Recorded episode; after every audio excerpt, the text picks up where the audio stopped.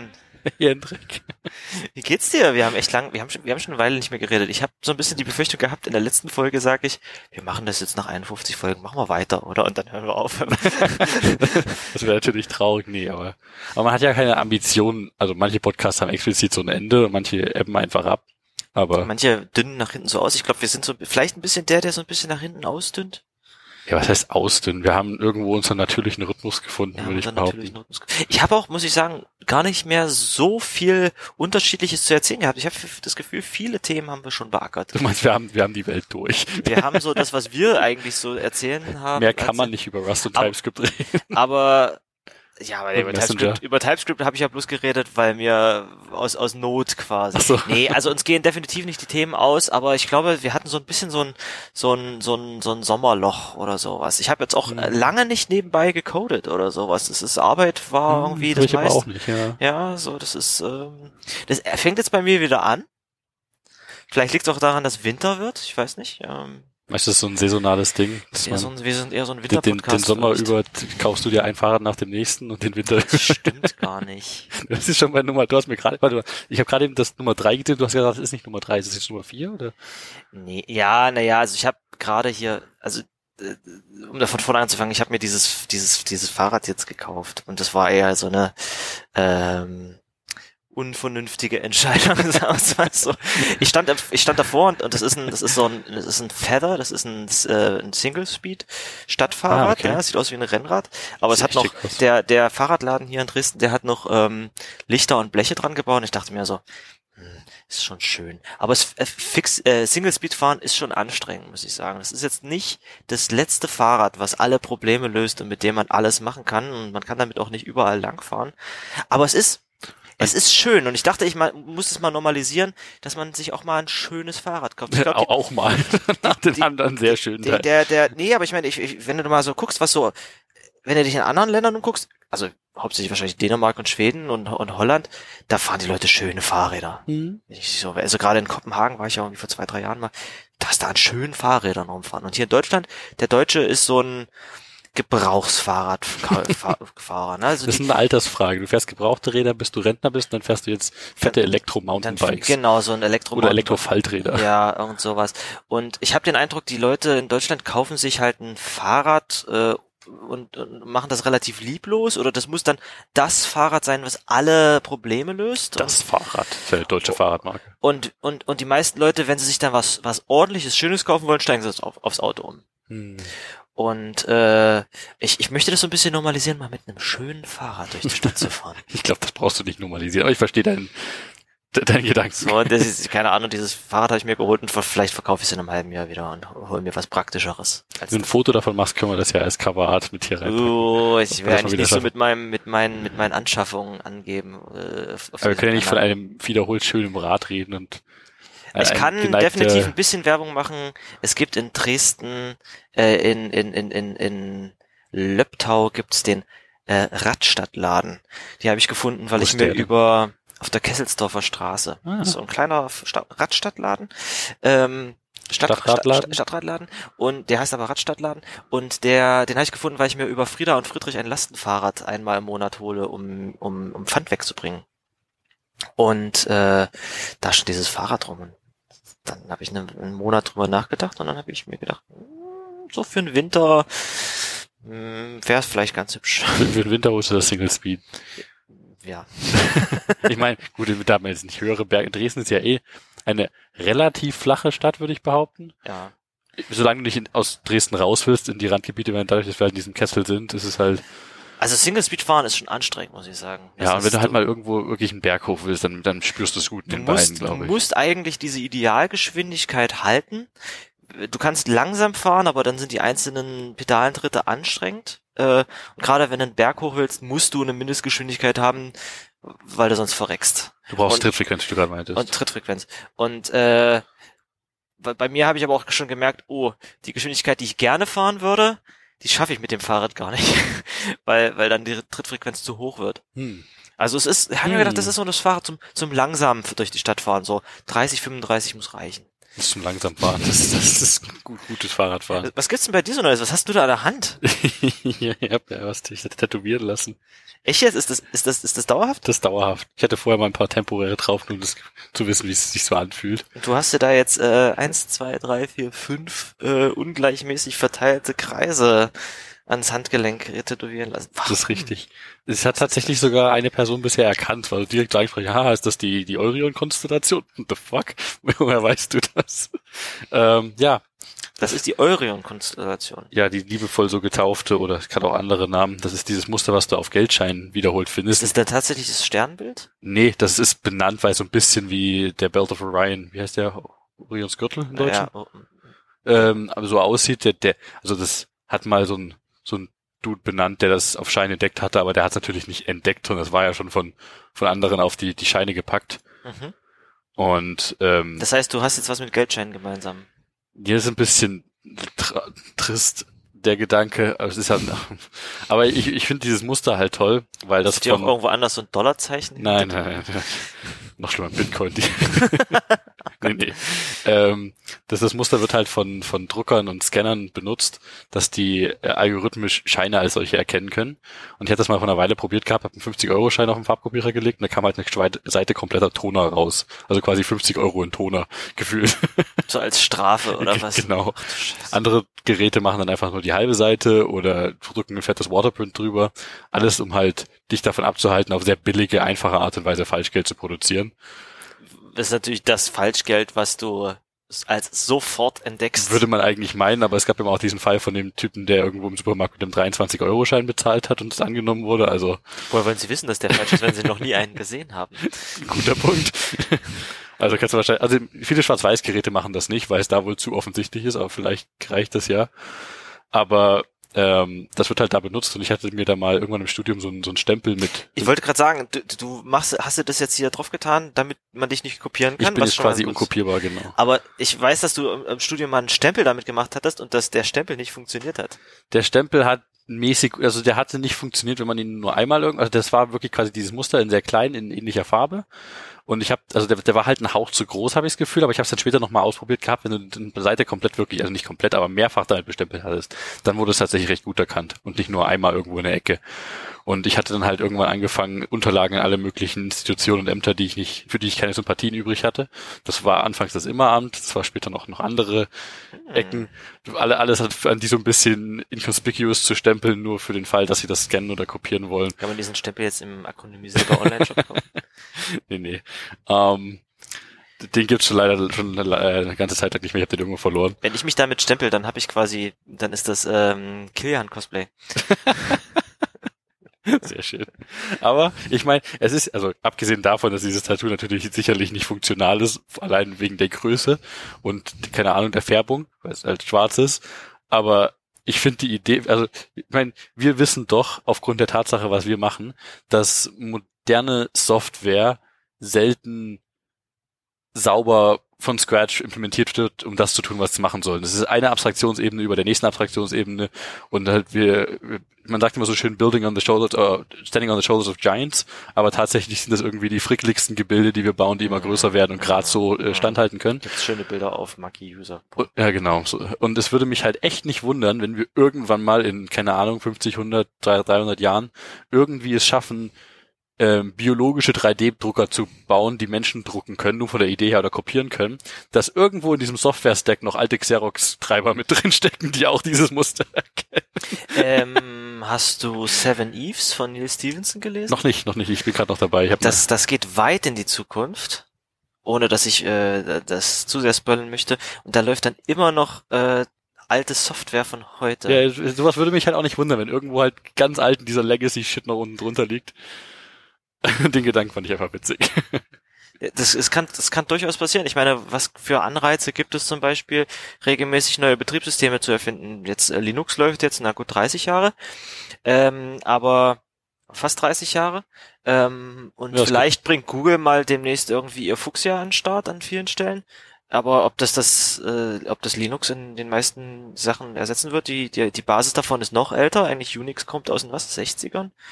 Und das wird noch eine Weile laufen, schätze ich mal. Es wird selten angefangen, komplett neu. Also es gibt hier und da mal ein paar Spielereien, die man so sieht, irgendwelche Spaßprojekte. Aber so Konzepte wie POSIX oder sowas, die leben auch ewig. Das, ich meine, das ist natürlich auch ein Riesenvorteil, wenn du mit sowas ans Boot holst, wenn du da kompatibel bist. Aber es gibt halt nicht den Incentive, neu anzufangen. Mhm. Aber du hast halt auch dementsprechend sehr viel ich will nicht sagen Craft, aber sehr viel historischen Kontext, den du dir mit einschleppst. Möglicherweise Legacy-Krams und Bloat ist auch der falsche Begriff, aber ich verstehe, was ich meine. Mhm. Und das ziehst du dir halt alles... Ich verstehe, was ich meine, genau. Ne, ich meine, also jetzt habe ich natürlich mit diesem Linux läuft überall und das gibt keinen Incentive, was Neues zu bauen, habe ich natürlich ein paar Leuten Unrecht getan, die gerade hier in Dresden an sichereren, besseren Betriebssystemen arbeiten. Da gibt's ja auch so eine Szene. Und die haben natürlich auch ihre Berechtigung und ihren Use Case. Mir ist nämlich gerade die Frage eingefallen, könntest du dir vorstellen, dass du bereits Software geschrieben hast, dass du irgendwas, was du jetzt bereits gebaut hast, könntest du dir vorstellen, dass das in 20 Jahren noch irgendwo Anwendung gibt? Gibt es was du gebaut hast, wo du denkst, das lebt noch eine Weile? Boah, also das ist immer so mein Hintergedanke, wenn ich Projekten bestimmt nicht. Das ist jetzt schon alles tot. Ja. Das hat eine Halbwertszeit von einer Woche. Aber also das Einzige, was ich mir vorstellen könnte, wäre die Contribution, die ich beim Swift Package Manager gemacht habe. Dass das Zeug, ich meine, das läuft jetzt auf Millionen von Maschinen und bis es irgendwann alle deine Lines of Code irgendwann alle rausgepatcht sind, oder? Sicherlich wird das irgendwann passieren, aber was ich bei uns im Code immer feststelle, ich habe VS Code mit GitLens, mit diesem GitLens-Plugin und da siehst du auf jeder Zeile Code die Commit-Message, so grau eingeblendet die Commit-Message, die geschrieben wurde, bei dieser mit der diese Zeile das letzte Mal angefasst wurde. Und mit der diese Zeile quasi geboren wurde. Genau. Und was am langlebigsten ist, weil natürlich Gitblame so funktioniert, die Leerzeilen. Und das siehst du in den Leerzeilen immer, das sind Zeilen von 2015, 2016, weil die natürlich nie weggehen. Die werden immer bloß verschoben, wenn du was Neues dazu bekommst. 2015, 16 ist ja noch jung, das ist ja gefühlt 2 Jahre alt. Aber das ist so ich habe heute irgendwo, sorry für den ganz kurzen Tangent, ganz woanders, ich habe vorhin einen Reddit-Kommentar gelesen und irgendwer meinte, ich erinnere mich noch, als ich in Highschool war und Hobbit 1 geschaut habe, Hobbit 1 kann ja nicht gerade vor 3-4 Jahren raus. Oh, das ist 9 Jahre her.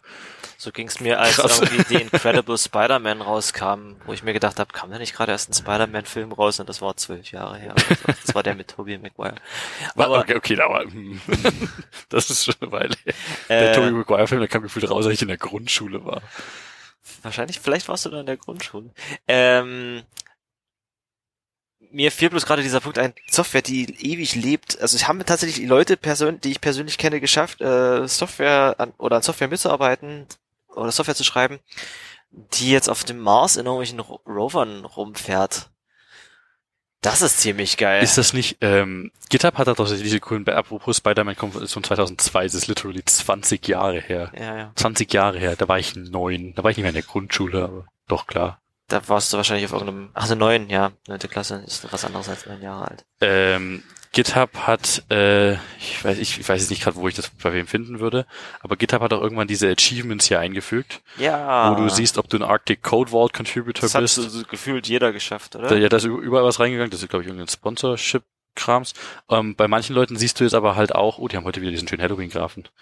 Wo sie das Farb-Theme einmal im Jahr ändern. Die haben noch eine Badge für Leute, die halt bei den Mars Missions Code mit reingekriegt haben, weil sie an irgendwelchen Dependencies mitgearbeitet haben.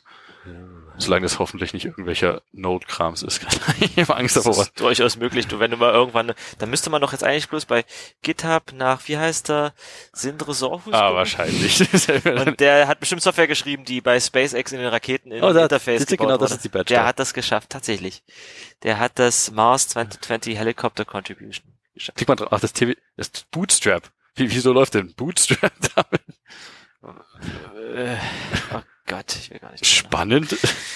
Warum hat der Helikopter ein Webinterface und ich ihn lock?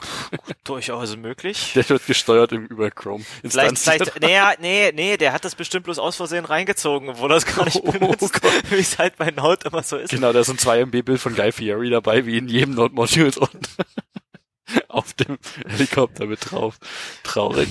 Wir müssen noch eine Festplatte mehr einbauen, es tut mir leid, das ganze JavaScript. Das muss alles mit weg. Oh Mann. Du da einfach 45.000 Follower auf GitHub. Das ist schon stark. Ja, das ist schon ein bisschen krass. Worüber wollen wir heute reden? Wir wollten über Aktoren sprechen. Zumindest ist das unser Thema genau, ich weiß, wie wir zusammen saßen bei irgendeiner, ich habe bei dir diese letzte wie heißt das? Diese W3C geguckt? Nee, wie heißt das? Die DubDub. Was ist das? Apples Worldwide Developer Conference. Genau, die machen immer so flashige Videos und ich dachte, es ist bestimmt Spaß, das mit dir zusammen zu gucken. Und da haben sie neue Swift-Features vorgestellt und das hat mich doch sehr fasziniert. Haben die das damit angesprochen gehabt? Weiß ich schon gar nicht mehr. Das DubDub ist ja auch schon wieder ein halbes Jahr her. Das ist eine Weile her. Damals habe ich dich gefragt, was ist denn das? Aktoren? Das klingt ja spannend. Aktoren ist ja an sich nichts Neues. Das ist ja so ein uralt Erlang-Feature, was die Sprache, die alles richtig macht, schon seit 20 Jahren, auf die keiner achtet, aber die im Hintergrund alles schon Vielleicht können wir das Konzept mal ganz kurz einführen. Also ich habe das Thema hauptsächlich auf dem Schirm, weil ich schon eine Weile irgendwie versuche, kleine Demo-Web-Anwendungen in Rust zu bauen und da bin ich halt über Actix gestolpert, was irgendwie Actix Web ist ein Rust Web Framework, was angeblich auf Aktoren basiert, weil Actix selber ist ein Aktoren-Framework. Aber das benutzt keiner. Das benutzen viele Actix Web. Aber dass da eigentlich so eine Aktoren-Runtime irgendwie als eine Dependency und als Ursprung dieses Projekts mit drin lebt, das ignorieren die meisten Leute. Mhm. Und ich hab heute erst wieder eine Folge Rust Station, diesen Rust-Podcast gehört, wo der Autor von so einem Developing Web Applications mit Rust Buch gesagt hat, ja, ich hätte mir Actix angucken können, aber ich wollte nicht erst dieses Aktorenkonzept lernen müssen, um Webanwendungen zu bauen. Ich will doch nur irgendwie Web-Requests entgegennehmen und und ein paar Formulare und Datenbank-Requests. Wozu zum Geier brauche ich denn Aktoren? Ist dieses Konzept in Rust so anders oder groß? Und deswegen wollte ich da mal ganz kurz drauf eingehen. Das mal generisch erstmal machen, ja. So, was ist denn für dein Verständnis ein Aktor?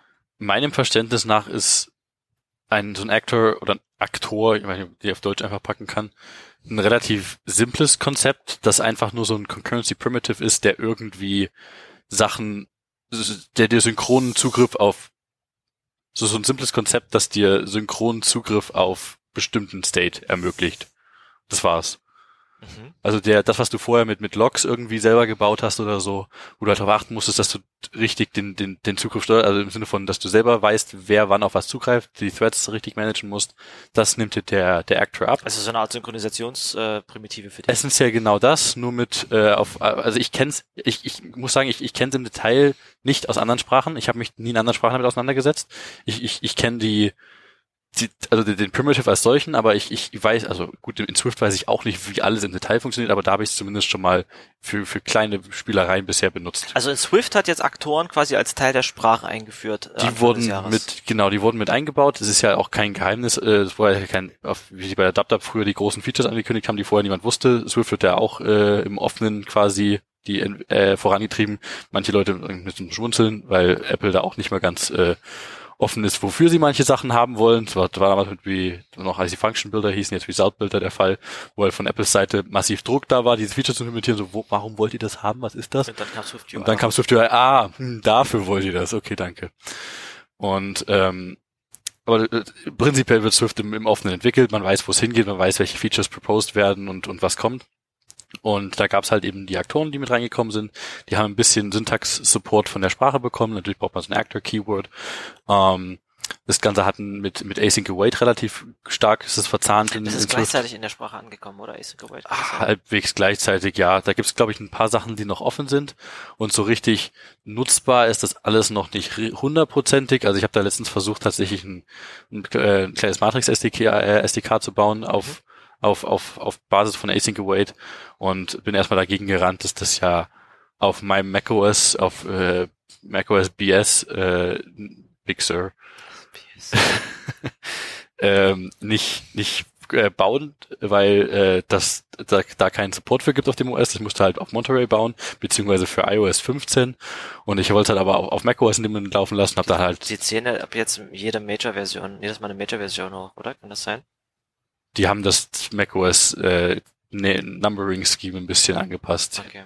Also ich weiß nicht, ob es jetzt immer 12, 13 weitergeht. Monterey ist 12. Also. 11 ist Big Sur. 15 ist doch noch 2 Jahre hin. iOS 15. Ach, iOS, Verzeihung. Das ist das, was gleichzeitig mit Monterey rauskam. Und die haben halt, da gab es halt SDK-Support für. Und ich wollte eben auf macOS bauen, deswegen habe ich da ein bisschen, also hatte nicht alles so funktioniert, wie ich es wollte. Und es gab halt im SDK keinen Support für. Und dann waren die Xcode-Betas so unstable, haben teilweise nicht den Kram dabei gehabt, den man da brauchte. Das war alles ein bisschen ekelhaft, deswegen, naja.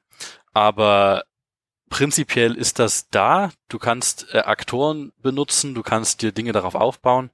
Du kannst Async Await jetzt nutzen. Es wurde sogar jetzt backported für bis iOS 13, was ziemlich fancy ist.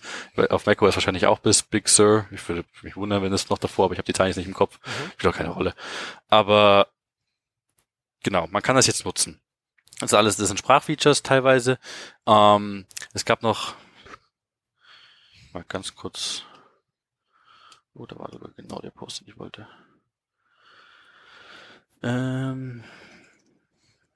Erklär's mir mal am besten, ohne dass ich da hingucken muss. Ja, ich wollte ganz kurz ein SE raussuchen. SE? Ein Swift Evolution Proposal. Swift Evolution.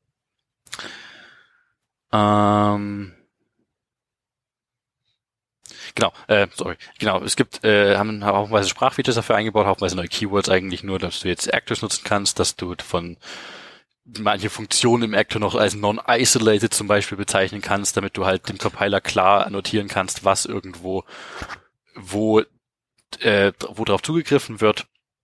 Aber prinzipiell funktioniert das jetzt alles so und ja, aber sie sind halt relativ simpel. Du suchst gerade nach einer Liste von Swift-Keywords. Ich habe irgendwie den Eindruck, dass Swift für jeden Scheiß ein neues Keyword hinzufügt. Nee, ist echt so. Die Liste ist lang, sehr lang. Und ist ein bisschen witzig von fast, weil manche Sachen werden irgendwie weird recycelt, gerade wo oben schon Associated Type stand. Mhm. Und manche Sachen machen sie halt für jeden Shitten was Neues. Und naja, egal. Das haben wir dahingestellt. Also ein Aktor in Swift ist jetzt, du hast quasi, das von den Beispielen, ich habe es mir nicht wirklich angeguckt, ich habe gehofft, dass du mir das erklärst. Ein Aktor benutzt du quasi anstatt einer Klasse?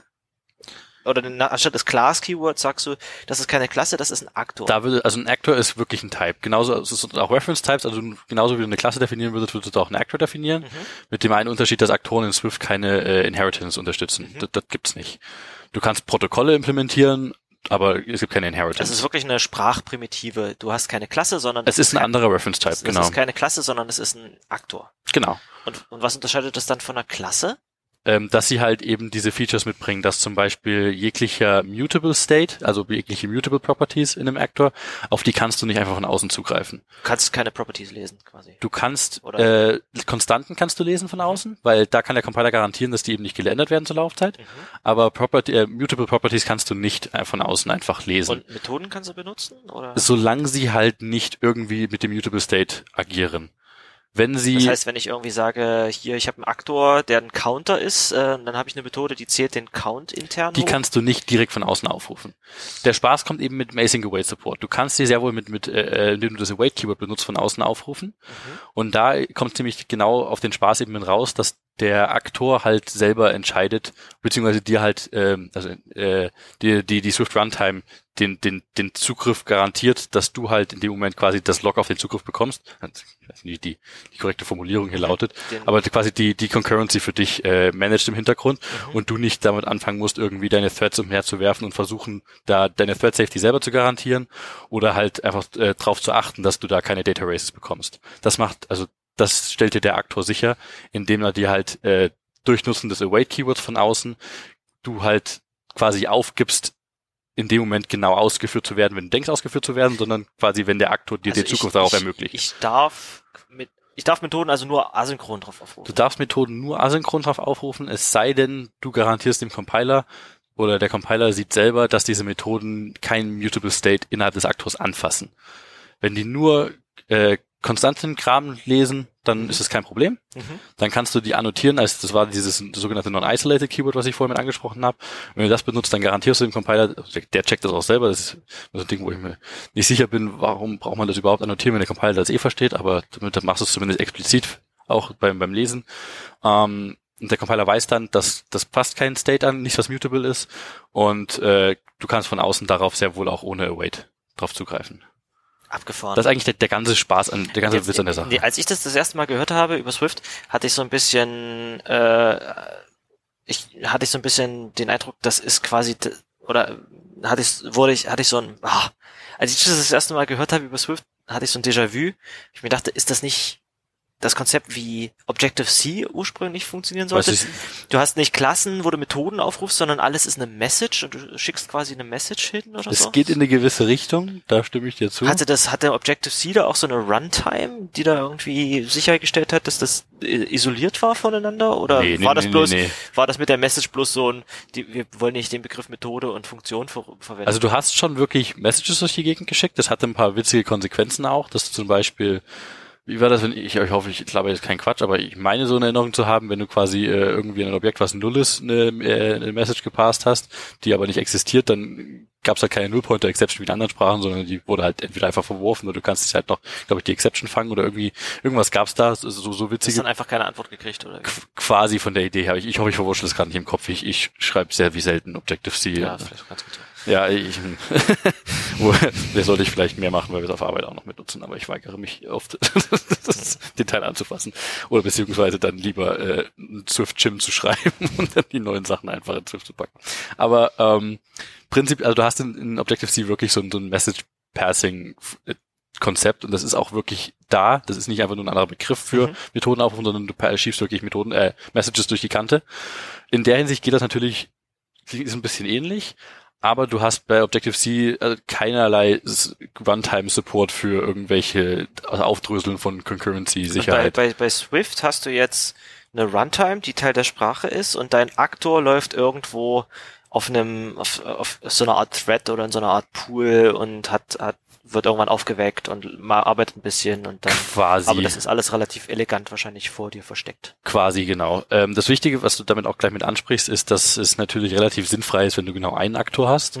Dann hat dir das nicht viel gebracht. Du willst natürlich multiple Aktoren haben und da wird das ganze System auch erst, packt seine Stärken aus, wenn du in so einem Aktorensystem eben arbeitest, wo du sehr viele Aktoren hast, die nebeneinander concurrent eben bestimmte Arbeit leisten können. Und da kommen wir noch zu was ganz Spannendem, was jetzt gerade, ich glaube vor ein paar Tagen am 28. Oktober, vor 3 Tagen announced wurde. Da haben die auf dem Swift-Blog ein sogenanntes Swift Distributed Actors Ding ausgepackt. Und das Ganze ist ein Open-Source-Package für vor allem das Swift-on-Server-Ecosystem, weil das auf dem Client wenig Sinn macht. Das ist mehr so ein Server-Side-Feature. Und die Idee dahinter ist, dass du durch eine kleine Erweiterung der Sprache und vor allem noch ein Package, was dazu kommt, Aktoren ermöglichst, nicht nur auf dem einen System zu laufen, sondern die Aktoren auch distributen kannst über verschiedene Maschinen.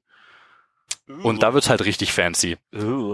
Und also das System meinst du einen Computer? Genau, dass du halt nicht nur einen Rechner hast, beziehungsweise was auch immer das für Hardware letztendlich ist, gerade in der Serverless-Welt in Anführungsstrichen. Du musst dich halt, also dir kann es relativ egal sein, wo deine Aktoren laufen. Also so wie ich das verstanden habe, ich muss gestehen, ich bin noch nicht da im Detail reingestiegen oder so, aber es klingt sehr interessant und gerade wenn du halt irgendwelche wirklich fancy Sachen machen willst, du bist in der Spieleentwicklung oder so und brauchst wirklich Dinge, die, keine Ahnung, ich glaube Game Lobby war so ein Beispiel, was hier mit im Blogpost genannt wurde oder woanders mit in der Diskussion, dass du halt bestimmte Arbeit verteilen möchtest auf verschiedene Maschinen, egal wo die halt sind. Bei das ursprüngliche Konzept Aktoren kommt ja, wie wir am Anfang mal ganz kurz angeschnitten hatten, ja eigentlich aus der Erlang-Welt. Genau, also glaube ich zumindest. Erlang, die Sprache, die alles richtig macht.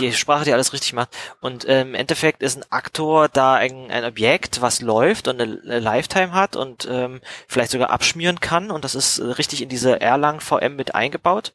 Sie haben ja war es nicht deren Philosophie irgendwie Die Early oder irgendwie sowas? Oder Crash Often?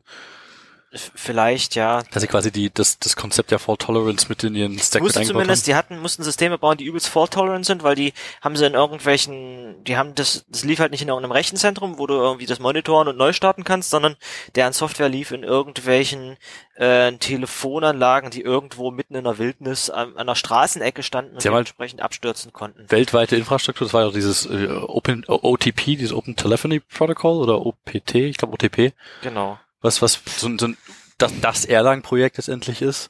Aber natürlich stelle ich das vor gewisse Probleme, die du halt irgendwie elegant lösen möchtest. Genau, und wenn du dann verteiltes Arbeiten machen möchtest oder wenn du machen möchtest, dass das Ding schnell auf Nachrichten reagieren und weitergeben kann, dann möchtest du schon das irgendwie verteilen auf vielleicht Threads oder sowas ähnliches. Und da hast du halt immer das Problem bei allen Sprachen, die Multithreading können, dass du irgendwie dann nicht mit Logs rumschlagen musst und vielleicht Deadlocks produzieren kannst oder Race Conditions.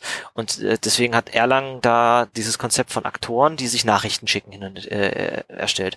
Das heißt, du hast wirklich einfach dieses abstrakte Konzept, du hast einen Aktor, der läuft und der hat eine ich möchte jetzt nicht so viel über Erlang explizit sagen, weil ich es ehrlich gesagt nicht so genau weiß, aber du hast im Prinzip abstraktes Konzept, du hast einen Aktor, der läuft und der kann einem anderen Aktor eine Nachricht schicken und der arbeitet nur, wenn er eine Nachricht bekommt und der die kommunizieren, indem sie auf Nachrichten antworten oder ich möchte vermuten, sich gegenseitig Adressen geben und sagen, du schickst mir einfach irgendwann eine andere Nachricht und darauf reagiere ich dann. Genau. Also es hat mich so ein bisschen auch erinnert, ich weiß nicht, inwiefern das überhaupt damit verwandt ist oder nicht, aber an dieses Go-Routine-Konzept aus Go. Das ist mir jetzt gerade das erste Mal aufgefallen, dass Go-Routine und Co-Routine ja quasi, dass die da im Portmanteau aus ihren Sprachnamen und Co-Routine geschaffen haben. Das fällt dir jetzt erst auf. Das ist mir jetzt erst aufgefallen.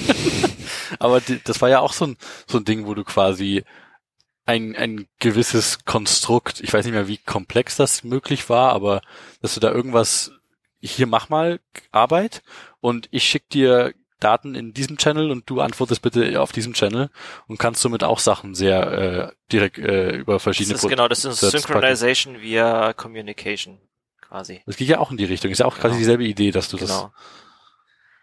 So, und jetzt gibt's Aktoren und die sind quasi, du könntest sagen, dein Aktor ist so eine Art Thread-Objekt und das du musst nicht darauf warten, dass die beiden Threads synchron irgendwas machen, sondern die können sich entweder, ja, also bei einem Thread müsstest du jetzt synchron irgendwie einen Log auf diesen Thread kriegen und da irgendwie eine Methode aufrufen oder du schreibst dem eine Nachricht in irgendeine Mailbox und sobald der kann, holt er die Nachricht aus dieser Mailbox wieder raus, was ja so ein Konzept ist. Bei Rust wurde ganz früh als Synchronisationskonzept in der Standardbibliothek eingeführt. Wenn du zwei Threads hast, dann können die einen Channel aufmachen. Okay. Und das war quasi schon die Basis davon. Das heißt, wenn ich einen Thread starte, erzeuge ich vorher so einen Channel. Das ist einfach eine Methode, die heißt, eine freie Funktion, die heißt Channel. Die kann ich parametrisieren, mit was für einen Typ Objekt ich über diesen Channel schicke. Dieser Typ Objekt muss dann dementsprechend Thread-safe sein. Und aus der Methode kommt so ein Tupel mit einem Sender und einem Receiver raus. Und ich stecke den Sender in meinen Thread rein und auf meiner Seite blockiere ich dann erstmal, bis ich irgendwie eine Nachricht von dem Thread zurückbekomme. Wenn der Thread arbeitet, dann ist er irgendwann fertig und dann irgendwann schickt er über den Sender, den ich ihm gegeben habe, an meinen Receiver eine Nachricht zurück. Das ist so das Basic-Synchronisationskonzept oder eines der Basic-Synchronisationskonzepte in der Sprache, Channels. Und die haben so eine Art Messagebox. Erinnert mich so ein ganz klein bisschen, natürlich gerade mit dem Blocking passt das nicht ganz, aber erinnert mich so ein bisschen an den NS Notification Center, den du auf macOS, iOS und den anderen OSs hast, wo du halt auch Daten reinschieben kannst und die von woanders, muss nicht mal deine Applikation sein, sondern irgendwo im System, wenn du auf dem gleich benannten auf die gleich benannten Notifications hörst, die auch kannst du subscriben darauf und dann kriegst du diese Nachrichten zugeschickt. Eigentlich ein cooles Konzept. Kannst du die abfangen, die jemand anders eigentlich bekommen sollte? Du kannst die nicht abfangen, aber du kannst die mitlesen. Ach, witzig. Und auch viele Apple-Applikationen schicken halt im Hintergrund einfach diese Notifications, die ich kannte, und die kannst du halt auch mitlesen, wenn dich das interessiert. So, ich hatte mal versucht, so eine kleine Scrabble-App zu bauen für Last.fm, die einfach die iTunes-Notifications mitliest. Das muss eine Weile her sein. Das ist gar nicht so lange her. Ich glaube nur so 2-3 Jahre. Also, aber es hat dann nicht Last.fm benutzt, oder? Doch. Es lebt immer noch. Witzig. Du musst mir mal deinen Last.fm-Account geben. Nutzt sich schon lange nicht mehr, ist tot. Aber bei Swift-Aktoren ist dann dieses Konzept von Messageboxen und sowas komplett vor dir versteckt. Das macht dann diese Runtime. Naja, nee, also du musst ja schon irgendwie Aktoren Daten schicken können, die auch wieder raus. Aber das ist dann quasi können. von der Sprache her oder von der Syntax her sieht das für dich aus wie ein Methodenaufruf, der asynchron ist, oder? Ja, genau. Es ist nicht so, als ob du irgendwie Send als Aufruf hast, wo du was reinsteckst. Ich stecke nicht so tief drin. Mhm. Also ich kenne nicht alle Details davon, aber ich glaube nicht. Ich glaube, du machst das wirklich einfach nur dann über den Async Await Syntax Sugar Features außen dran. Was ja eigentlich ganz schick ist auf diese Art und Weise, ist dann vor dir versteckt. Genau. Quasi. Aber du musst quasi das Aktorensystem der Sprache verwenden. Das ist ja... genau, also das ist jetzt nicht ein Library Feature, was du... Vielleicht sowohl Segen als auch Fluch.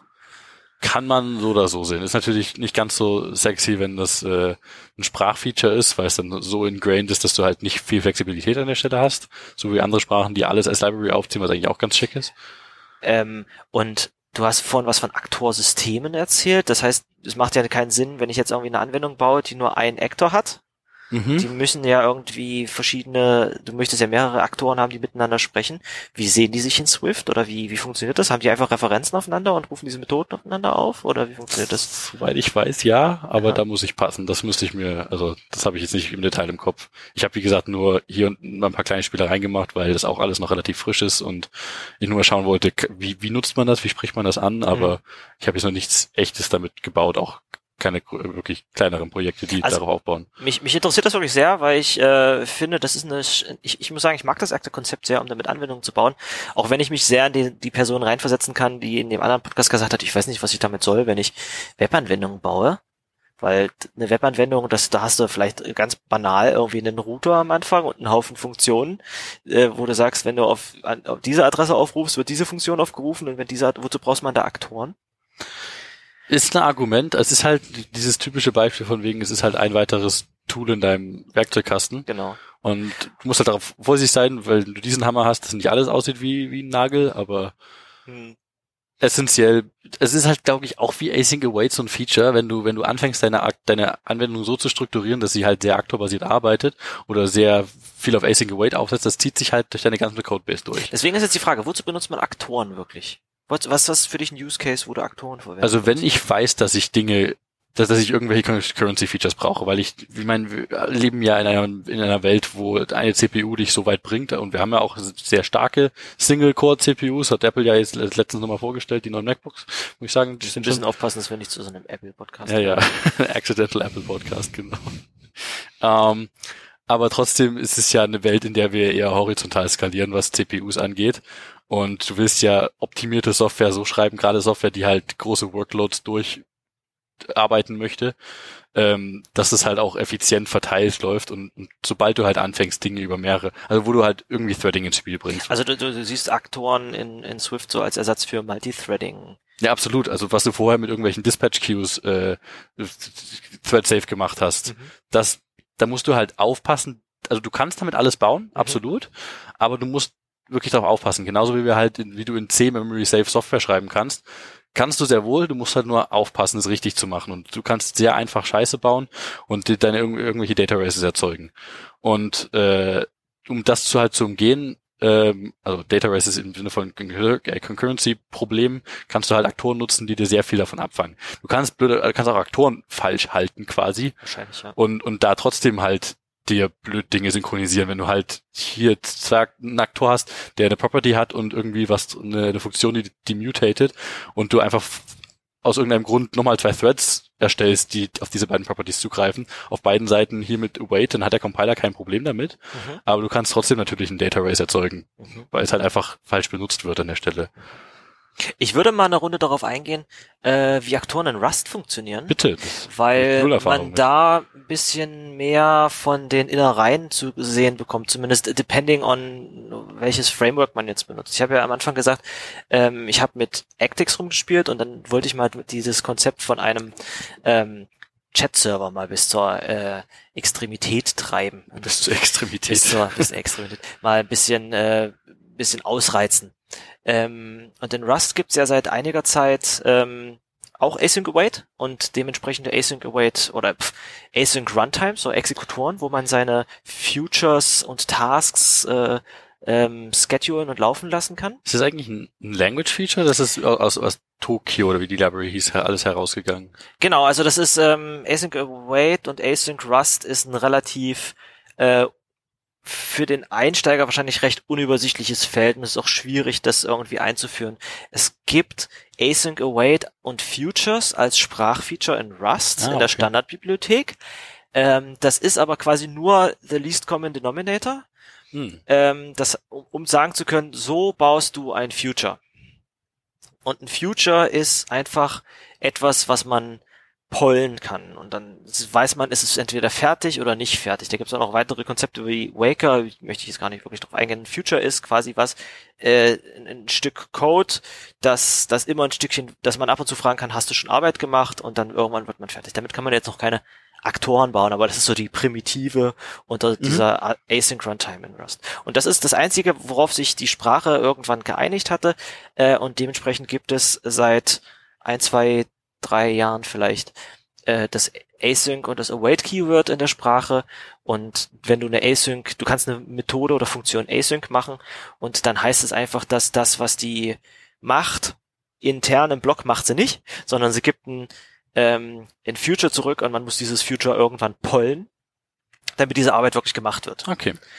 Und das ist natürlich was, damit möchte sich eigentlich niemand selber auseinandersetzen.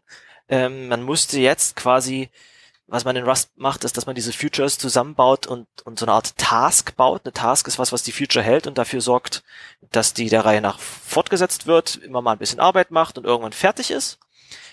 Oder nie fertig ist, wenn du da drin so eine Art Dauerloop hast, was man auch häufig sieht. Du hast zum Beispiel ein Future, was Arbeit macht und dann ist der Loop zu Ende und dann fängt es von vorne an, weil du zum Beispiel damit einen Server baust, der einfach bloß auf Anfragen antwortet. Und Tokio, was du gerade erwähnt hast, oder alternativ Async RS oder Async Stud sind Runtimes dafür. Async-std, das findest du auf async.rs, das ist das Projekt, an dem unter anderem unser vorheriger Gast Florian Gilchen mitgearbeitet hat. Witzig. Und seine Firma. Die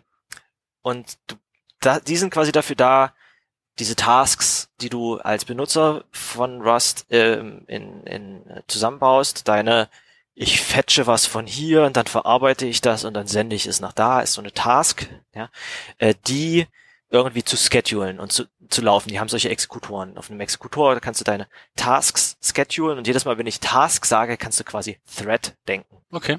Bloß, dass sie halt darauf achten, dass das eventuell nicht auf mehreren Threads läuft, sondern nur auf einem, je nachdem, wie du es konfigurierst, oder dass die so eine Art Thread-Pool haben, wo sie deine Tasks schedulen und die dann miteinander arbeiten. Das ist quasi und damit hat die Sprache quasi dieses Konzept von Green Threads, also nicht betriebssystemnahen Threads, wieder zurückgebracht.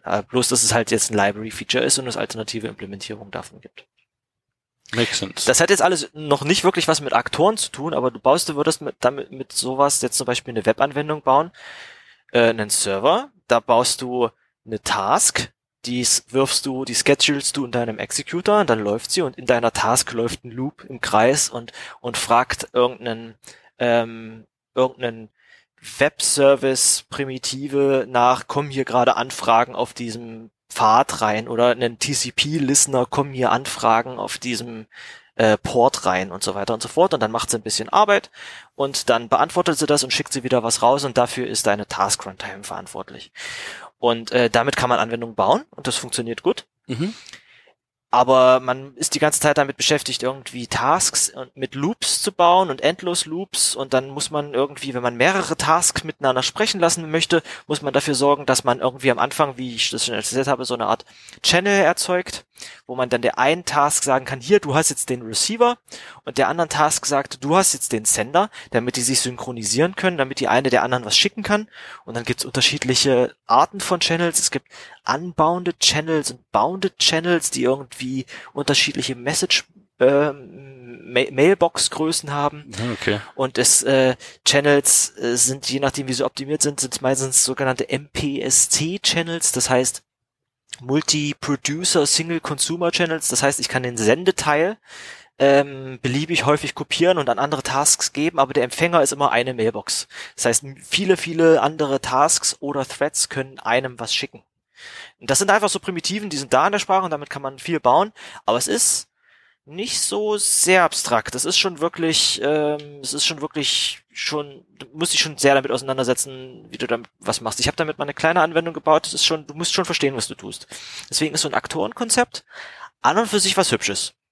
Und Actix hat, Actix und Actix Web, es sind ein Aktoren-Framework und ein Web-Framework, die Hand in Hand gehen. Die meisten Leute brauchen die Aktoren nicht, aber Aktoren sind zum Beispiel dann spannend, wenn du sowas wie einen WebSocket-Service baust, wo was läuft, eine Connection zum Beispiel, die einen Zustand hält. Sagen wir es so, ich habe einen Web-Service, so ein klassisches Chat, WebSocket-Chat-Server-Example, und jedes Mal, wenn ein WebSocket aufgeht, hält jemand eine stehende Connection mit einem Zustand und da kommen Nachrichten rein. Da möchte ich ja nicht immer wieder von vorne anfangen und mir vielleicht irgendwie global irgendwie so ein Objekt merken, wo ich irgendwie Sachen erzeuge und das dann zuordne, sondern da lebt dann so ein neues Objekt, mein WebSocket-Listener, und der kriegt alle WebSocket-Nachrichten rein. Mhm.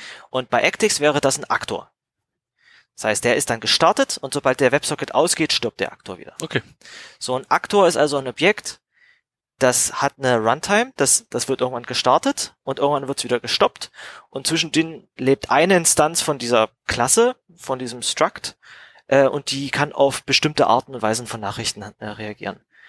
Und das klingt jetzt komplett anders als bei Swift, aber an und für sich ist es Underlying, dieselbe Idee. Du hast bei Actix implementierst du einen Actor-Trait für deinen Typen. Ja, mein Typ kann ein Counter sein, der einfach bloß eine Zahl hält. Für den implementiere ich Actor, dann kann das Ding gestartet werden und gestoppt werden. Und gestartet heißt einfach bloß, ich drücke Start und dann habe ich eine Adresse auf dieses Dings, was so eine Art Sender von so einem Channel ist. Und an die Adresse kann ich Nachrichten schicken. Aber was für Nachrichten kann ich an dieses Objekt schicken? Ich muss dann noch weitere Trades implementieren, einen Trade namens Händler.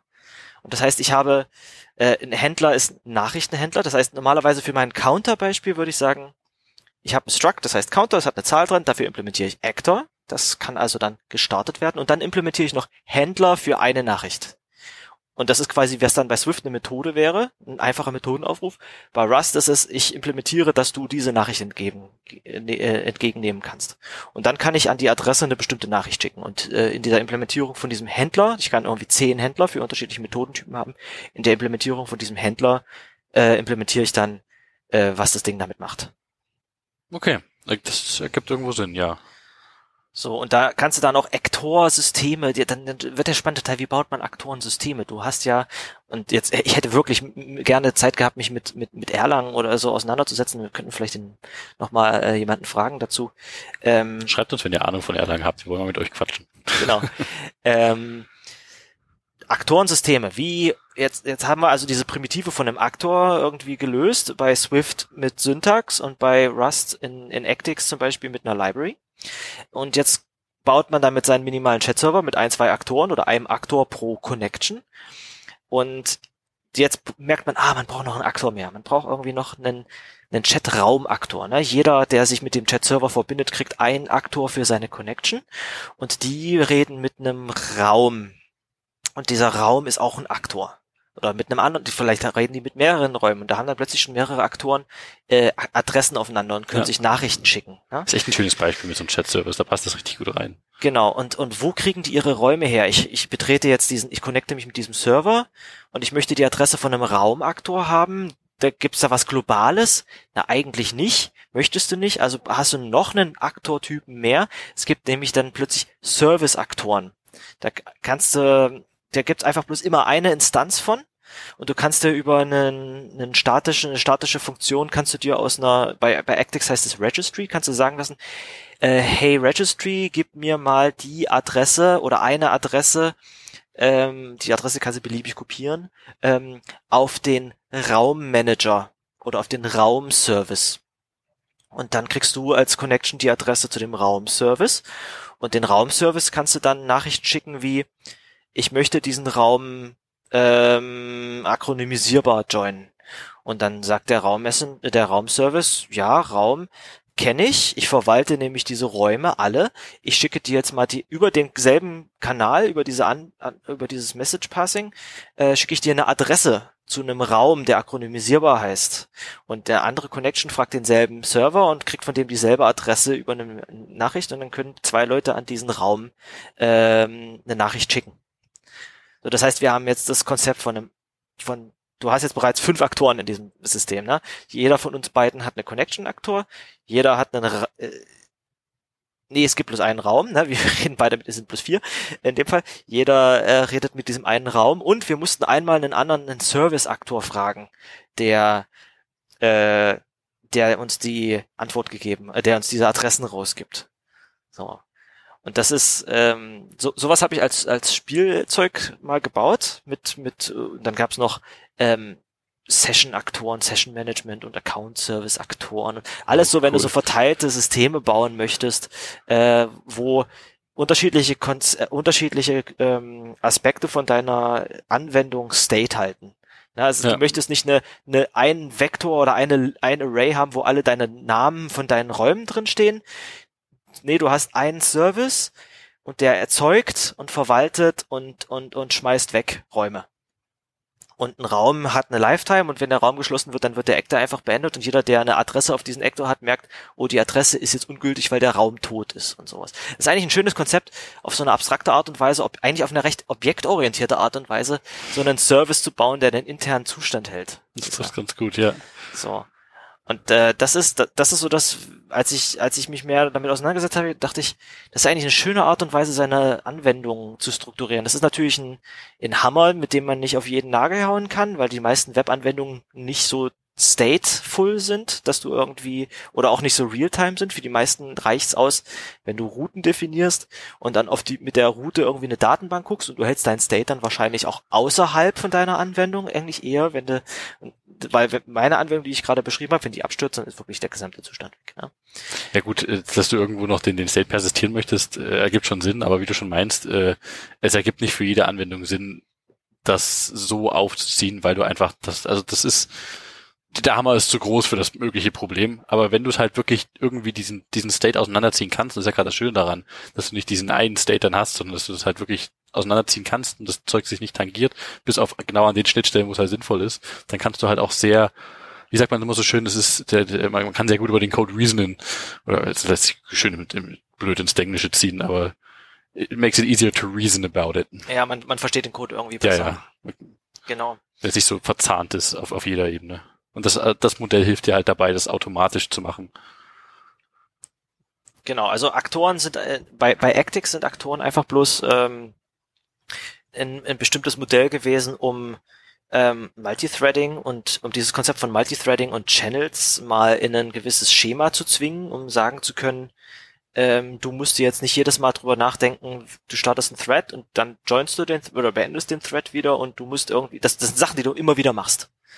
Ein Thread starten oder dann in so einer Asynchron Time eine Task starten und da irgendeine Art Channel, Receiver und Sender verteilen und sowas. Mhm. Das, und immer, bei bestimmten Anwendungen hast du immer eine Task oder einen Thread mit einem Endlos-Loop, der läuft und irgendwann mit einer Abbruchbedingung dann aus dem Loop rausspringt. Das sind so Sachen, die machst du immer wieder.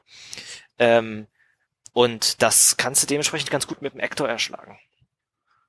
Hört mich sehr an dieses klassische Game Dev Ding von wegen, ja, das ist jetzt mal hier die Game Loop hoch und die läuft immer und die macht dir da packst du die gesamte Logik rein irgendwie und das wird dann immer und immer und immer und immer und immer wieder ausgeführt, bis dein Spiel irgendwann vorbei ist. Genau. So in etwa. Und dann erzählt dir jemand was von Entity Component Systemen, was nochmal eine ganz andere Sinn hat. Das war cool. Das war leider nicht so der erfolgreichste Game Jam, aber es erinnert mich an einen coolen Game Jam, den wir mit Freunden gemacht haben, wo wir so einen Top-Down Space nicht unbedingt Shooter, aber oder auch von Station zu Station fliegen kannst, Handel betreiben und gegen Piraten kämpfen und so weiter. Das war die Idee dahinter. Aber letztendlich war es wir setzen uns erstmal 2 Tage damit auseinander, wie wir eigentlich so ein ECS, so ein Entity Component System hochziehen und wie strukturieren wir das. Vorne gebaut oder wie?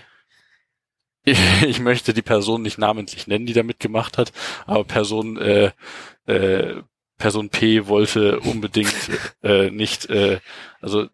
alle Frameworks, die wir gefunden haben, die sowas schon gerappt haben, waren nicht gut genug. Lass uns mal die Komponentensysteme so ein bisschen hinten anstellen. Das ist tatsächlich in meiner Geschichte auch noch so ein bisschen vorkommt. Ich habe tatsächlich was sehr Ähnliches, aber gerade auf vorgestern auf Arbeit nicht gebaut, aber wird gemerkt hat, dass ich bestimmte Features, also da ging es explizit drum, ist ja kein Geheimnis, solche Message-Views zu bauen für unseren Matrix-Client, also die Views für die einzelnen Events.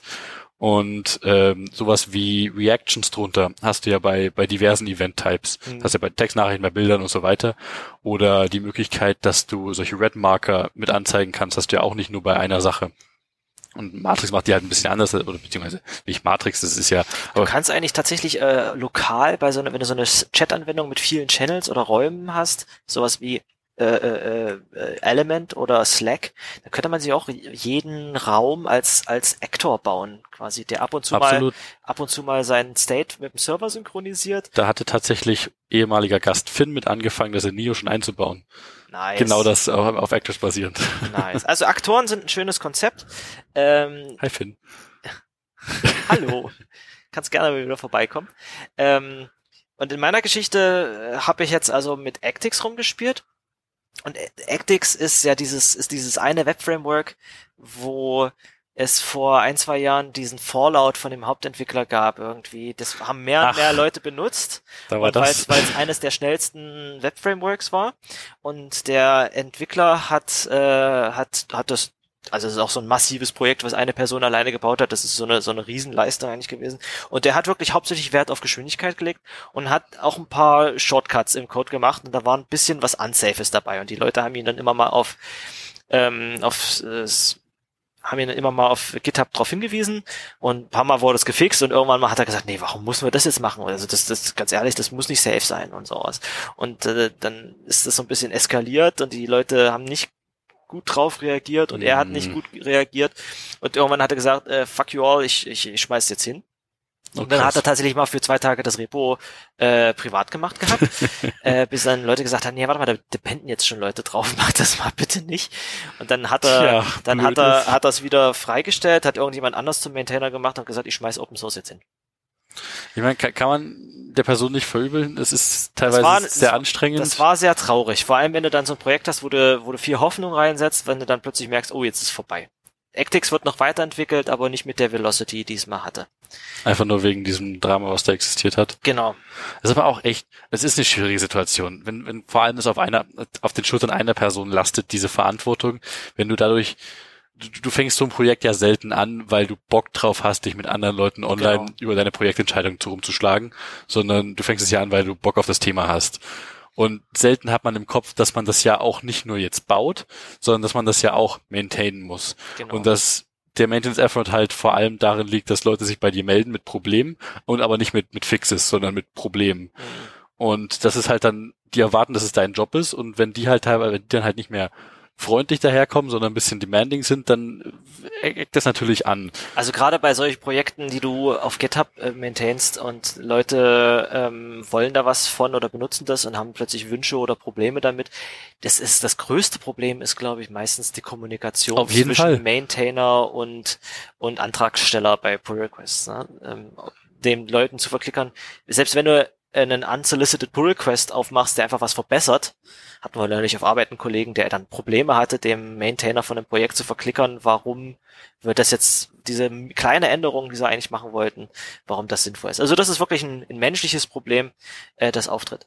Ist ja absolut der Fall. Also das ist ja, Kommunikation ist ja immer so die Krux zwischen uns Menschen. Fand ich letztens auch schön da hab ich mit meinem Nachbarn drüber gequatscht, vorgestern Abend tatsächlich erst. Der ist Elektrotechniker und ist an der TU, macht da Forschung, was, er hat so schön betitelt, Post-Shannon, ist so sein Forschungsfeld. So nach Shannon-Codings oder was? Genau, also die Welt nach Shannon quasi. Also wie macht man die Enkodierung der Zukunft, also Daten auf unterster Ebene. Mhm. Und das klang super spannend alles und wir hatten dann irgendwann auch dieses so schön auch auf menschlicher Ebene das hochgezogen, dass du ja auch quasi Codierungsfehler hast und damit musst du umgehen. Das ist irgendwo so ein Feature, was so oder so existiert und dass wir auch als Mensch irgendwie, ich kann dir ja nicht die Gedanken, die ich habe, direkt zu dir mindmeld-mäßig rüberschieben, sondern ich codiere die ja in Sprache in diesen ineffizienten Kanal, den du quasi, dem du zuhörst und das wieder dekodierst in Gedanken oder meine Sprache quasi deserialisierst und hoffentlich bei demselben Gedanken am Ende ankommt. Das Problem ist nur, dass wir halt sehr kontextabhängig sprechen. Ich meine, auf einer Ebene meistens sagst du einfach, das ist so und das muss so. Und bei der, weil die andere, das sind Aufrufe quasi, die den Zustand von Informationen in deinem Kopf ändern. Mach mal das. Und die andere Person hat aber in ihrem Kopf einen anderen Zustand als du. Genau. Und deswegen ist die beste Kommunikation an solchen Stellen, ich glaube, das ist auch was man unter der Überschrift gewaltfreie Kommunikation auch mit kommuniziert. Erstmal der anderen Person helfen, den Zustand in deinem Kopf zu verstehen und zu verstehen, wo du herkommst, was deine Motivation ist, wie deine, wenn es jetzt nicht um Pull Requests geht, wie deine Gefühlslage vielleicht ist das und warum du etwas auf eine gewisse Art und Weise empfindest, dann dein Intent. Und dann verstehen die Leute auch diesen Intent viel besser. Wichtig dabei ist halt, dass du eine gewisse Menge an Empathie mitbringst, damit du halt überhaupt verstehst, was andere Menschen, wie sie das verstehen könnten, also auf wie viel Kontext du reinpacken musst, damit du andere Menschen abholen kannst, weil du ja nicht weißt, wie viel da notwendig ist.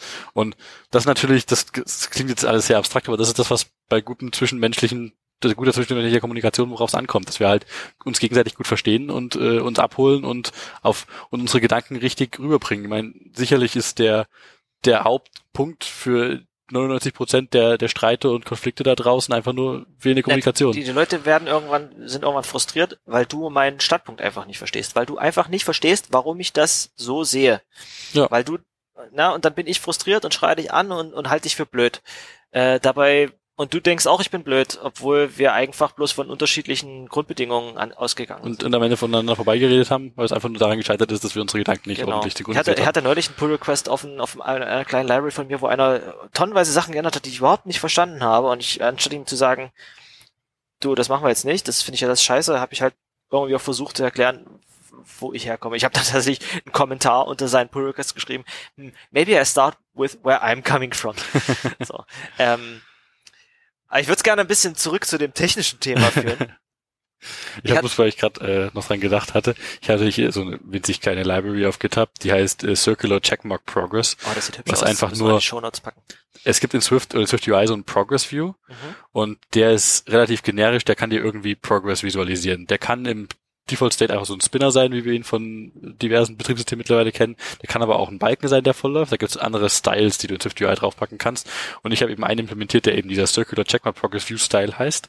Den kannst du einfach dran packen und dann sieht es automatisch so aus wie so ein Kreis, der voll läuft. Wahlweise mit einer Animation am Ende noch so einen Haken reinsetzt oder eine Zahl mit anzeigt. Das ist das alles. Und irgendwer hat letztens ein Issue aufgemacht und gemeint, das geht nicht. Das hier ist der Fehler, den ich bekomme, wenn ich das einbinden möchte. Invalid Manifest Format. Weil Apple halt Dinge nicht backwards compatible in Xcode einfach gemacht hat. Also danke Apple. Und hab das dann halt gefixt, gepusht und er so, oh, das ist ja mega geil. Und weil ich halt irgendwann mal auf GitHub hinzugefügt habe, solche Sponsor-Buttons, Features, hat er mir einfach 25 Euro geschickt als Dankeschön. Das fand ich so, okay, ich meine, das ist nett. Das war unerwartet. Nice. Das erste Mal, dass ich sowas erlebt habe. Der war happy, weil anscheinend hat ihm das Arbeit abgenommen und das fand ich sehr cool. Du bist also jetzt so, du verdienst mit Open Source Geld. Genau. Einmalig. Aber fand ich krass. Also habe ich noch nicht gesehen vorher sowas mitbekommen, dass Leute halt sowas machen. Das war, also gut, nicht, dass man sowas machen sollte oder müsste, aber das fand ich einfach in dem Moment sehr nett. Wir haben einfach sehr unkompliziert miteinander gequatscht. Der hatte dieses Issue aufgemacht. Stimmt, es liegt daran, hab's gefixt. Das ist super toll, danke. Ich könnte mir vorstellen, häufig ist es ja wirklich auch eine Firma, die was von deinem Projekt will, was es in ihrem kommerziellen Produkt einsetzen möchte. Und dann werden da irgendwelche Leute, die das in ihrer Freizeit machen, genervt, irgendwelche Updates reinzuziehen. Da wäre es eigentlich ganz sinnvoll, wenn du irgendwie sagen könntest, wir machen das hier für Geld. Also ich stelle Pull-Requests an jemand Privaten während meiner Arbeitszeit und der beantwortet das in seiner Freizeit. Wäre es eigentlich cool, wenn man da sagen könnte, hier Firma, wir haben diese Code-Contribution, kannst du vielleicht an dein Ticket dran kleben, sponsert dem doch mal eine Stunde Arbeitszeit oder sowas. Das wäre eigentlich ganz cool als Konzept. Es gibt ja noch dieses, wie heißt das, Bounty Source, glaube ich, diese Webseite, die explizit dafür da ist, dass du gewisse GitHub-Issues sponsern kannst. Ich weiß nicht, ob das GitHub-spezifisch ist oder auch andere Plattformen, aber ich sehe es zumindest dort immer mal wieder. Und letztens irgendwo gesehen, es gibt etliche Issues in den Element- oder Matrix-Repos, die ich mit subscribed bin. Und ich glaube, das war das Multi-Account Support Issue für Element Desktop. wo irgendwann mal angefangen hat, das Issue ist jetzt irgendwie 4 Jahre offen, ich werfe einfach mal Geld drauf. Wer ist mit dabei? Und das ist so ein Issue, wo halt wirklich jeden Monat irgendwie kommt da mal jemand her, wann kommt denn nicht das Feature? Ja. Und dann haben Leute aber sich in dem Issue zusammengebündelt und dann plötzlich angefangen, versucht sich zu übertrumpfen, wer mehr Geld drauf werfen kann. Die sind da irgendwie 1.000 Euro, die an diesem Issue hängen. Das fand ich sehr unerwartet. Und die hat aber noch keiner abgeholt. Die hat niemand abgeholt. Ja, schade. Ich bezweifle auch, dass das Element das machen wird, weil ich meine, 1.000 Euro sind viel Geld, vor allem wenn jemand das privat machen würde. Aber wenn eine Firma das damit reinpatcht, dann wäre das wieder so ein rechtliches Ding wahrscheinlich, was so weird ist und komisch und dann ist das einfach am Ende, fällt das weg. Aber man sieht zumindest, dass Leute sich das sehr wünschen. Es gibt das ist dann wieder so ein anderes Problem, was ich gleich noch mit ansprechen wollte. Also ich würde es gerne nochmal zu Actix zurückführen. Ich hatte letzte Woche vor 1, 2, 3 Wochen hatten wir so ein Hackathon auf Arbeit. Mhm. So 3, 4 Tage, wo du machen kannst. Sehr cool. Was du willst. Und ich hatte gedacht, ich möchte irgendwie so Grassroots-mäßig bei mir in der Firma den Leuten Rust beibringen. Nice. Da habe ich einen Hackathon gemacht, wo wir einfach diesen Chat-Server, den ich gerade so in der Luft beschrieben habe, mit Räumen und WebSocket-Connections auf Aktoren basiert, wo ich das einfach mal nochmal baue, bloß mit Kollegen zusammen, um auch Leuten die Möglichkeit zu geben, einfach mal zur Arbeitszeit ein bisschen Rust zu schreiben. Und da haben wir Actix genommen. Und das Problem bei Actix ist allerdings, Actix ist Aktorensystem predated Async Await. Das heißt, okay. Du kannst Aktoren... Du kannst Synchronnachrichten schicken, das möchtest du aber nicht unbedingt. Also Synchronnachrichten schicken heißt, ich schreibe das in die Mailbox rein und dann ist hat's der andere noch nicht abgeholt, sondern der arbeitet irgendwann damit. Das ist so eine Worker Queue, wo du einfach so Queues. Und du kannst aber auch Asynchron-Nachrichten schicken. Dann musst du allerdings aus deinem Sendevorgang mit 10 Zeilen Continuation-Code, den du dann schreiben musst, mit ich forme das in eine Actor-Future um und dann muss ich die Antwort vielleicht abwarten und dann rufe ich auf meinem Kontext Spawn mit diesem Ding auf, anstatt dass ich einfach Await sage. Nicht so optimal. Das ist nicht so optimal und wenn du jetzt, ich habe dann irgendwie 2 Leute, die super Bock hatten, ich gesagt, dann baut doch mal noch einen Aktor, der in diesem Chatraum als Bot joint und irgendwie Nachrichten an den Raum schickt und der irgendwie Nachrichten auch von dem Raum bekommt und Anfragen entgegennehmen kann und dann irgendwie irgendwas antwortet oder sowas. Und die Leute sind leider daran gescheitert, weil sie gerne eine Async-Library nehmen wollten, um irgendwas und irgendeinen Service abzufragen, einen Wetterservice oder irgendwie hier DVB Fahrplan oder sowas, ja. Weil wir es nicht hingekriegt haben, dieses Pseudo-Async-Konzept, was Actix selber gebaut hat, mit der normalen Async-Primitiven, die Rust später eingeführt hat, zu verheiraten. Es ist zumindest ein nicht triviales, nicht sehr einsteigerfreundliches Problem. Okay. So. Und das hat mich sehr enttäuscht und dadurch, dass Actix auch selber nicht aktiv oder nicht sehr aktiv weiterentwickelt wird, habe ich mich so umgeguckt und habe eine andere Library gefunden, die auch auf der in dem README von Async AS oder Async-std verlinkt wurde. Die heißt XActor. Die sieht aus wie Actix, ne? So primitiven, dass du hast einen Service, dann wird dein Aktor als einmalig gestartet und ist quasi, es gibt nur eine Instanz von diesem Aktor. Es gibt so eine Art Supervisor, wo wenn dein Actor stoppt, der neu gestartet wird. Es gibt Adressen. Wichtig ist noch, dass du nicht die Adresse auf einen bestimmten Aktor haben möchtest, sondern du möchtest, das Konzept heißt bei den beiden dann Receiver oder Sender, du möchtest eine Adresse auf etwas haben, was eine bestimmte Nachricht empfangen kann, damit du eventuell unterschiedliche Implementierungen von deinem Aktor haben könntest. Du möchtest zum Beispiel, dein Raum soll gejoint werden können von einer WebSocket-Connection und dann schickt dein Raum an die WebSocket-Connection die Nachricht, die über den WebSocket an den Browser geschickt werden soll. Mhm. Aber wenn ich zum Beispiel einen Bot habe, der auch in den Raum gehen soll, das ist einfach ein anderer Aktor, der ist nicht WebSocket-Connection. Ich kann dann also in meine Liste nicht WebSocket-Connection-Adressen reintun, sondern ich brauche eine Liste von Adressen von Dingen, an die ich eine bestimmte Nachricht schicken kann. Also so ein anderes Abstraktionsmodell. Das hat diese Library alles mitgebracht. Und dann dachte ich, ach, die ist schön und die ist auch async, das Senden ist asynchron, die benutzt, die hat nicht alles selber gebaut, Actix hat seine eigenen Channels gebaut. Und die benutzen die Channels von Futures.rs. Das ist so eine Common Utility Library, die von den Rust Hauptmaintainern mitentwickelt wurde, um so Common Async Use Cases abzubilden. Da sind dann irgendwelche Channels drin, da sind irgendwelche Logs drin, da sind wirklich so Synchronisations-Primitiven drin. Und es ist total schön. Und dann wollte ich darauf setzen und dann stellst du halt fest, aber das geht nicht. Na gut, das fixe ich mal schnell. Du kannst nicht warten, ist der Actor gestoppt oder nicht. Das kannst du nicht abfragen. Das kann ich bei Actix, aber hier nicht. Na, dann baue ich es mal schnell ein. Oh, wenn ich den Aktoren stoppe, werden Intervalle, die dieser Aktor startet, nicht gestoppt. Ein Aktor muss auch in einem Intervall starten können. Okay. Ja, du hast zum Beispiel, dein Raum hat ein Intervall, wo er regelmäßig mal schaut, welche Adresse ist noch aktiv, für so Garbage Collection oder sowas. Das ist was Actix kann und das kann das auch, aber es war nicht korrekt implementiert, dass es gestoppt wurde. So, dann hab ich da ein bisschen contributen wollen und Pull-Requests aufgemacht und Fixes gemacht und der Typ antwortet leider nicht. Na, toll. Weil ich nicht weiß, wie viele Leute wirklich Aktoren benutzen. Also so ein Aktorsystem oder diese Aktor-Library ist 700 Zeilen Code. Das ist nicht viel. Das ist erstaunlich kompakt. Ja, und das hat er vielleicht mal zum Spaß gemacht und danach hat er es aber selber nicht gebraucht oder so. Das ist durchaus möglich. Wer weiß. Und dann habe ich mich gefragt, und ich habe mit einem gemeinsamen Kumpel von uns geredet, ich hätte das gerne. Soll ich das jetzt forken, das Ding? Ab wann macht man das? Und ist das angemessen? Und ich will aber auch nicht meine eigene Library maintainen. Aber die drei Sachen, die mir aufgefallen sind, das würde mir schon reichen, wenn die gefixt wären erstmal. So für die grundsätzlichen Use Cases. Und er so, ich habe da neulich auf Reddit gesehen, eine Liste von jemandem, der mal in Rust Actor Frameworks gesammelt oder nachgeguckt hatte und festgestellt hatte, da gibt's ganz schön viele. Und ich so, oh nein, echt? Und der hat hier diese Auflistung gemacht und das sind 45 Actor Frameworks, wovon Actix und dieses XActor, was ich beschrieben habe, nur 2 sind. Und ich habe mir gedacht, oh Gott, es gibt einen Zoo von diesen Frameworks, die sind wahrscheinlich alle unterschiedlich und unterschiedlich maintained und es gibt nicht ein Konzept, auf das alle setzen. Bei Swift ist es ja so, das ist ein Sprachkonzept, da benutzen alle Aktoren gleich. Hier muss ich jetzt evaluieren, was ist gut und was ist nicht gut und was lebt, was ist tot. Ja, vor allem der Interop miteinander ist ja sicherlich auch geil. Wenn du das in der Library benutzt, die aber halt keine App ist, sondern eine Library und deine Downstream Dependencies, also deine Dependents müssen wir dann quasi entweder selber nutzen oder damit Bescheid wissen. Du baust, glaube ich, keine Libraries, wo du dann wieder Aktoren... Das gibst du nicht über die Grenzen hinaus. Das wahrscheinlich nicht, das ist für Anwendungsentwicklung selber.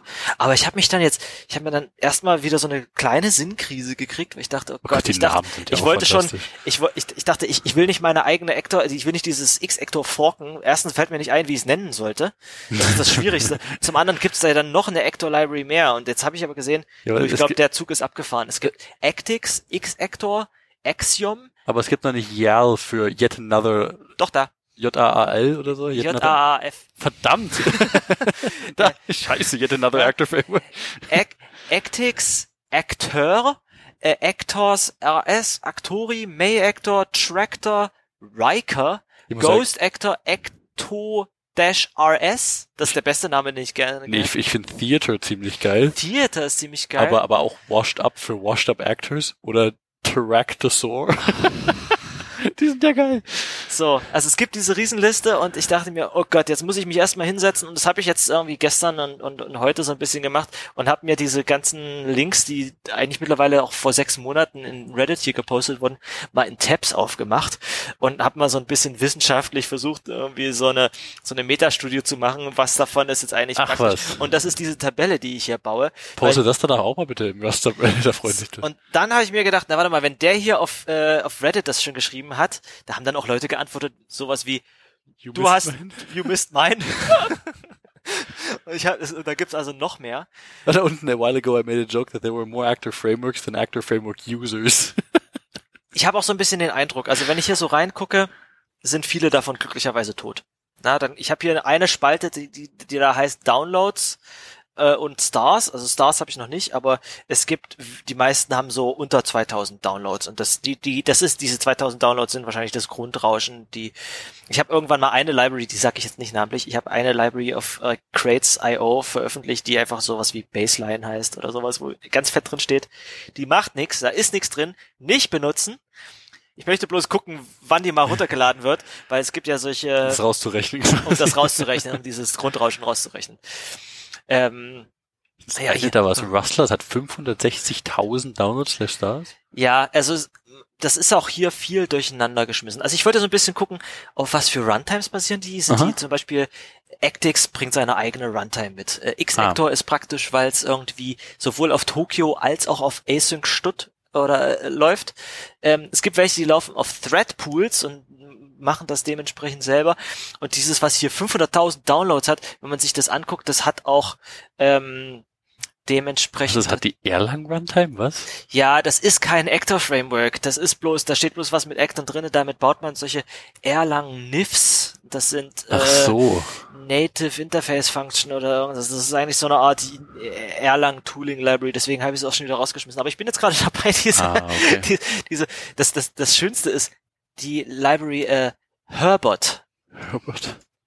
Das ist die hier. A simple actor framework in Rust built around centralized message routes hat auch bloß irgendwie 300 Downloads. Ne? Herbert supports a program architecture pattern consisting of well-defined bla bla bla bla bla bla bla. The name was inspired by this epic review of Taco Bell, of Taco Bell Cantina. Was? Lies das mal bitte vor. The food was great. Herbert was great. The younger girl who called out the order was great. However, the main lady cook was kind of rude to Herbert. She kept chastising him. All the customers heard her belittle him. Now, I don't know the history between them, but I do know she was referencing how lazy he was and etc. I was so embarrassed for him. He kept his cool, but I didn't like it. Ein Stern. Justice for Herbert. Hä? Okay. Random. Ja, manchmal, ich glaube, ist nicht dieser eine Charakter in diesem Cartoon auch Herbert oder so? Ich weiß es nicht. Keine Ahnung, weiß ich. Aber schön hat man zumindest einen Namen. Okay, es ist aber ein minimales Rust Actor Framework. Ja. Also das ist so ein bisschen mein Problem gerade. Ich suche gerade noch nach dem schönen Actor Framework in Rust. Ich habe so ein paar Kandidaten. Ich konnte glücklicherweise einige ausschließen. Ich finde XActor immer noch mit am schönsten, bloß dass der Maintainer mir nicht antwortet. Mhm. Deswegen bin ich immer noch geneigt, es eventuell zu forken, wenn mir nicht eines von diesen anderen Frameworks, die alle mitunter recht unterschiedliche Semantiken haben. Also eines, was auch sehr sehr verbreitet ist Bastion. Und das ist auch, Bastion RS, nein, natürlich, die haben sie die URL nicht registriert. Aber das ist ein Framework, was auch sehr ausgereift ist. Und da kenne ich auch über Ecken die Person, die daran arbeitet. Und das hat allerdings eine komplett andere Semantik, wo jeder Aktor kein Objekt ist, sondern eine Funktion, die irgendwo reingescheduled wird. Und da gibt's gescopte Aktoren. Und das habe ich noch absolut nicht verstanden, welche Use Cases man damit erschlägt. Aber was mich am meisten stört, ist, dass quasi diese gescopten Aktoren, die heißen hier Children, und die werden dann als Worker gestartet. Und ich finde das... Du bist nicht als Labor Laws kompatibel. Ich glaube, das ist ein sehr, sehr hochwertiges Framework, aber die Nomenklatur von dem Ding, weiß ich nicht, ob ich die mag. Aber Bastion ist definitiv mal ein Blick wert für Leute, die sich mit solchen Sachen auseinandersetzen möchten. Also Bastion ist a fault-tolerant runtime for Rust applications. Ich muss es mir nochmal genauer angucken. Bastion. Geil. So, aber dieses generische Modell, das ist, wie gesagt, Actix und XActor waren sehr ähnlich. Du hast einfach ein Struct für deinen State. Da sagst du bist jetzt ein Aktor, dann kann man es starten und stoppen, man kann Adressen austauschen und man kann abstrakte Adressen austauschen, wo nicht genau wichtig ist, welcher Aktor auf der anderen Seite ist, sondern dass du nur die Adresse hinschickst. Und dann wird es dann wieder wichtig. Wenn ich eine Adresse halte ich dann damit das Ding am Leben? Was ist, wenn es tot ist? Wenn der gestoppt hat und so weiter und so fort. Das sind die Sachen, die ich hier in dieser Tabelle mal ausführen wollte. Sehr cool. So, und als ich das angefangen habe, habe ich mir dann gedacht, ich bin doch nicht der Erste, der das gemacht hat. Das wollte ich gerade sagen, ne? Das ist 6 Monate her hier in Reddit. Da wird doch einer so ein Awesome gemacht haben. Bestimmt. Awesome Rust Actors. So, das ist ein Begriff, den du momentan nicht mehr googeln kannst.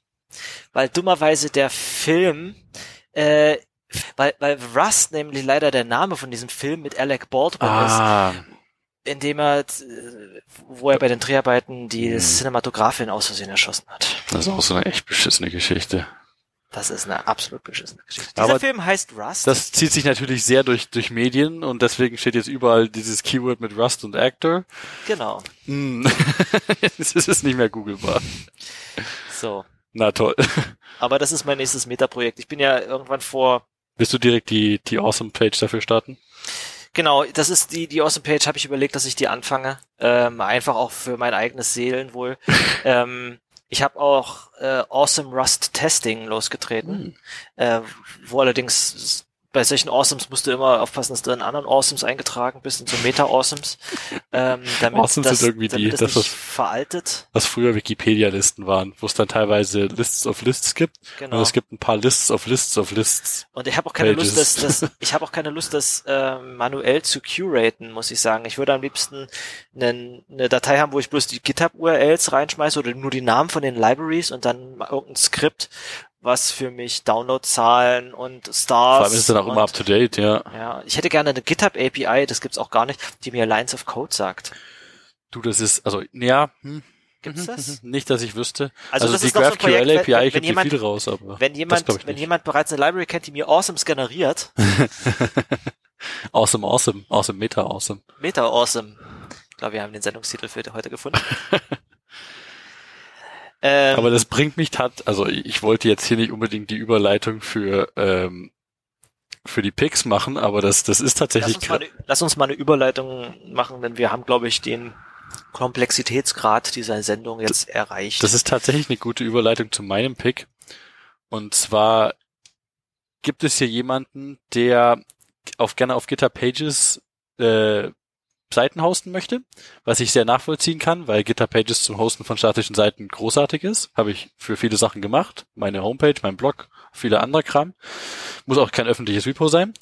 Nur will diese Person auch Daten visualisieren auf dieser Seite. Daten, die aber möglicherweise ein bisschen dynamisch aus einer SQLite-Datenbank gezogen werden. Und es wäre zum Beispiel genau das, was du mitmachen möchtest. Bloß, dass halt der Hintergrund keine SQLite-Datenbank ist, sondern möglicherweise die GitHub-API. Aber man kann ja JavaScript-Dinge machen auf GitHub Pages. Ist ja kein Problem, läuft ja alles kleinseitig, ist ja statisch in der Seite mit enthalten. Das Problem ist, wenn du einfach eine SQLite daneben legst, was spricht denn diese SQLite-Datenbank an? Das geht ja nicht so einfach direkt.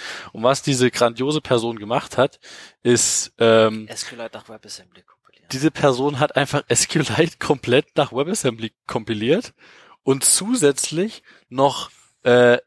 ich glaube, ein File-System-Treiber gebaut drunter, der quasi diese SQLite-Datenbank über HTTP-Range-Requests an die SQLite-Library streamt.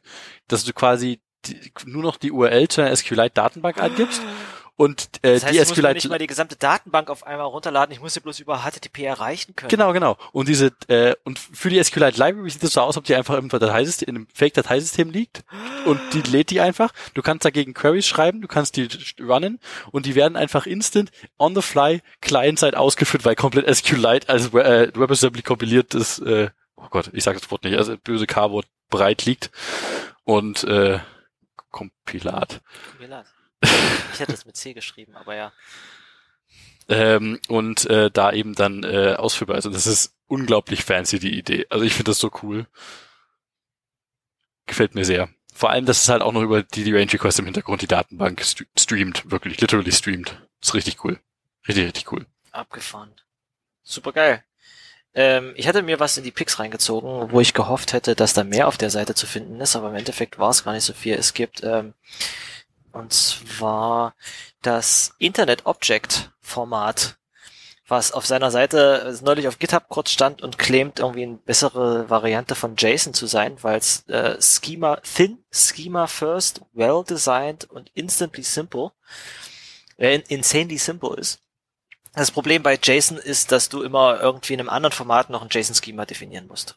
Oder wie funktioniert meine JSON-API? Es gibt 5 Lösungen, wie JSON-APIs wohl zu definieren, sodass du weißt, an welcher Stelle im JSON was steht. Bei XML hast du DTDs, bei JSON hast du JSON Schema, bloß das JSON Schema immer noch ein Draft ist und es sich wahrscheinlich abzeichnet, dass JSON Schema nie zu Ende standardisiert wird. Ja, aber ich habe, muss ich gestehen, ich verstehe den Sinn eines Schemas, aber dass du damit sinnvoll was anfangen kannst, habe ich habe es für JSON Schema noch nie so wirklich verstanden, muss ich gestehen. Also DTDs kannst du ja irgendwie programmatisch sinnvoll verarbeiten. Aus JSON Schemas kannst du, wenn du auf jsonschema.org gehst, gibt's 35 Libraries in zig Sprachen, wo du Validatoren oder Code Generation mitmachen kannst. Ja, aber anyway, egal. Es gibt jetzt dieses Internet Object, was witzigerweise I.O. heißt. Das ist ein cooler Name, das muss man nicht lassen. Ein cooler Name, aber leider ist auf der Webseite fast nichts lesbar. Das sieht aus wie JSON ohne Keys. Nee, nicht ganz. So ein bisschen. Es sieht aus wie JSON ohne Klammern, ohne Anführungszeichen, ohne Keys. Fragezeichen. Das ist, glaube ich, erstmal das Schema. Ich pack's mal in die Liste. Es ist, ich finde, es ist hoffnungsvoll, aber ich bin mir nicht sicher, ob diese Seite nicht vielleicht ein Scam ist. Ich meine, ich habe immer den Gedanken im Hintergrund. Ich habe immer dieses Park-DD-Projekt gemacht mit Johannes zusammen, der ja auch schon mal Gast bei uns war. Und wir haben da historische Daten. Ja, historisch. Ach so, ihr habt eine Historie. Genau, wir haben Auslastungszahlen für Parkplätze, die wir halt gesammelt haben über Jahre, aus denen man halt Hochrechnung machen kann mit und versuchen kann abzusehen, wie die Auslastung in Zukunft aussieht und so weiter. Und das Problem daran, an diesen Daten, wie wir das damals gestrukturiert haben, also Problem an den Daten ist nichts, aber wir stellen die halt als JSON bereit und nicht als CSV, was 1000-mal sinnvoller wäre, weil halt du bei diesem JSON halt eine unglaubliche Wust an Keys hast, der diese Datenmenge zu einem Vielfachen aufbläht, als dem, was es eigentlich ist. Mhm. Und das Witzige ist, dann ist immer Johannes, der Spaß hat, die mal diese Dumps zu compressen und dann wirklich dann ist dir keine Ahnung, ich weiß nicht mehr, ob ich richtig im Kopf habe, das war irgendwie, du lädst den 100 Megabyte Dump runter und dann packst du das und hast plötzlich 20 Gigabyte auf der Platte. Mhm. Ja, aber ich meine, stell dir vor, du hättest das in XML, dann hättest du für jede Spalte zweimal den Spaltennamen mit drinne.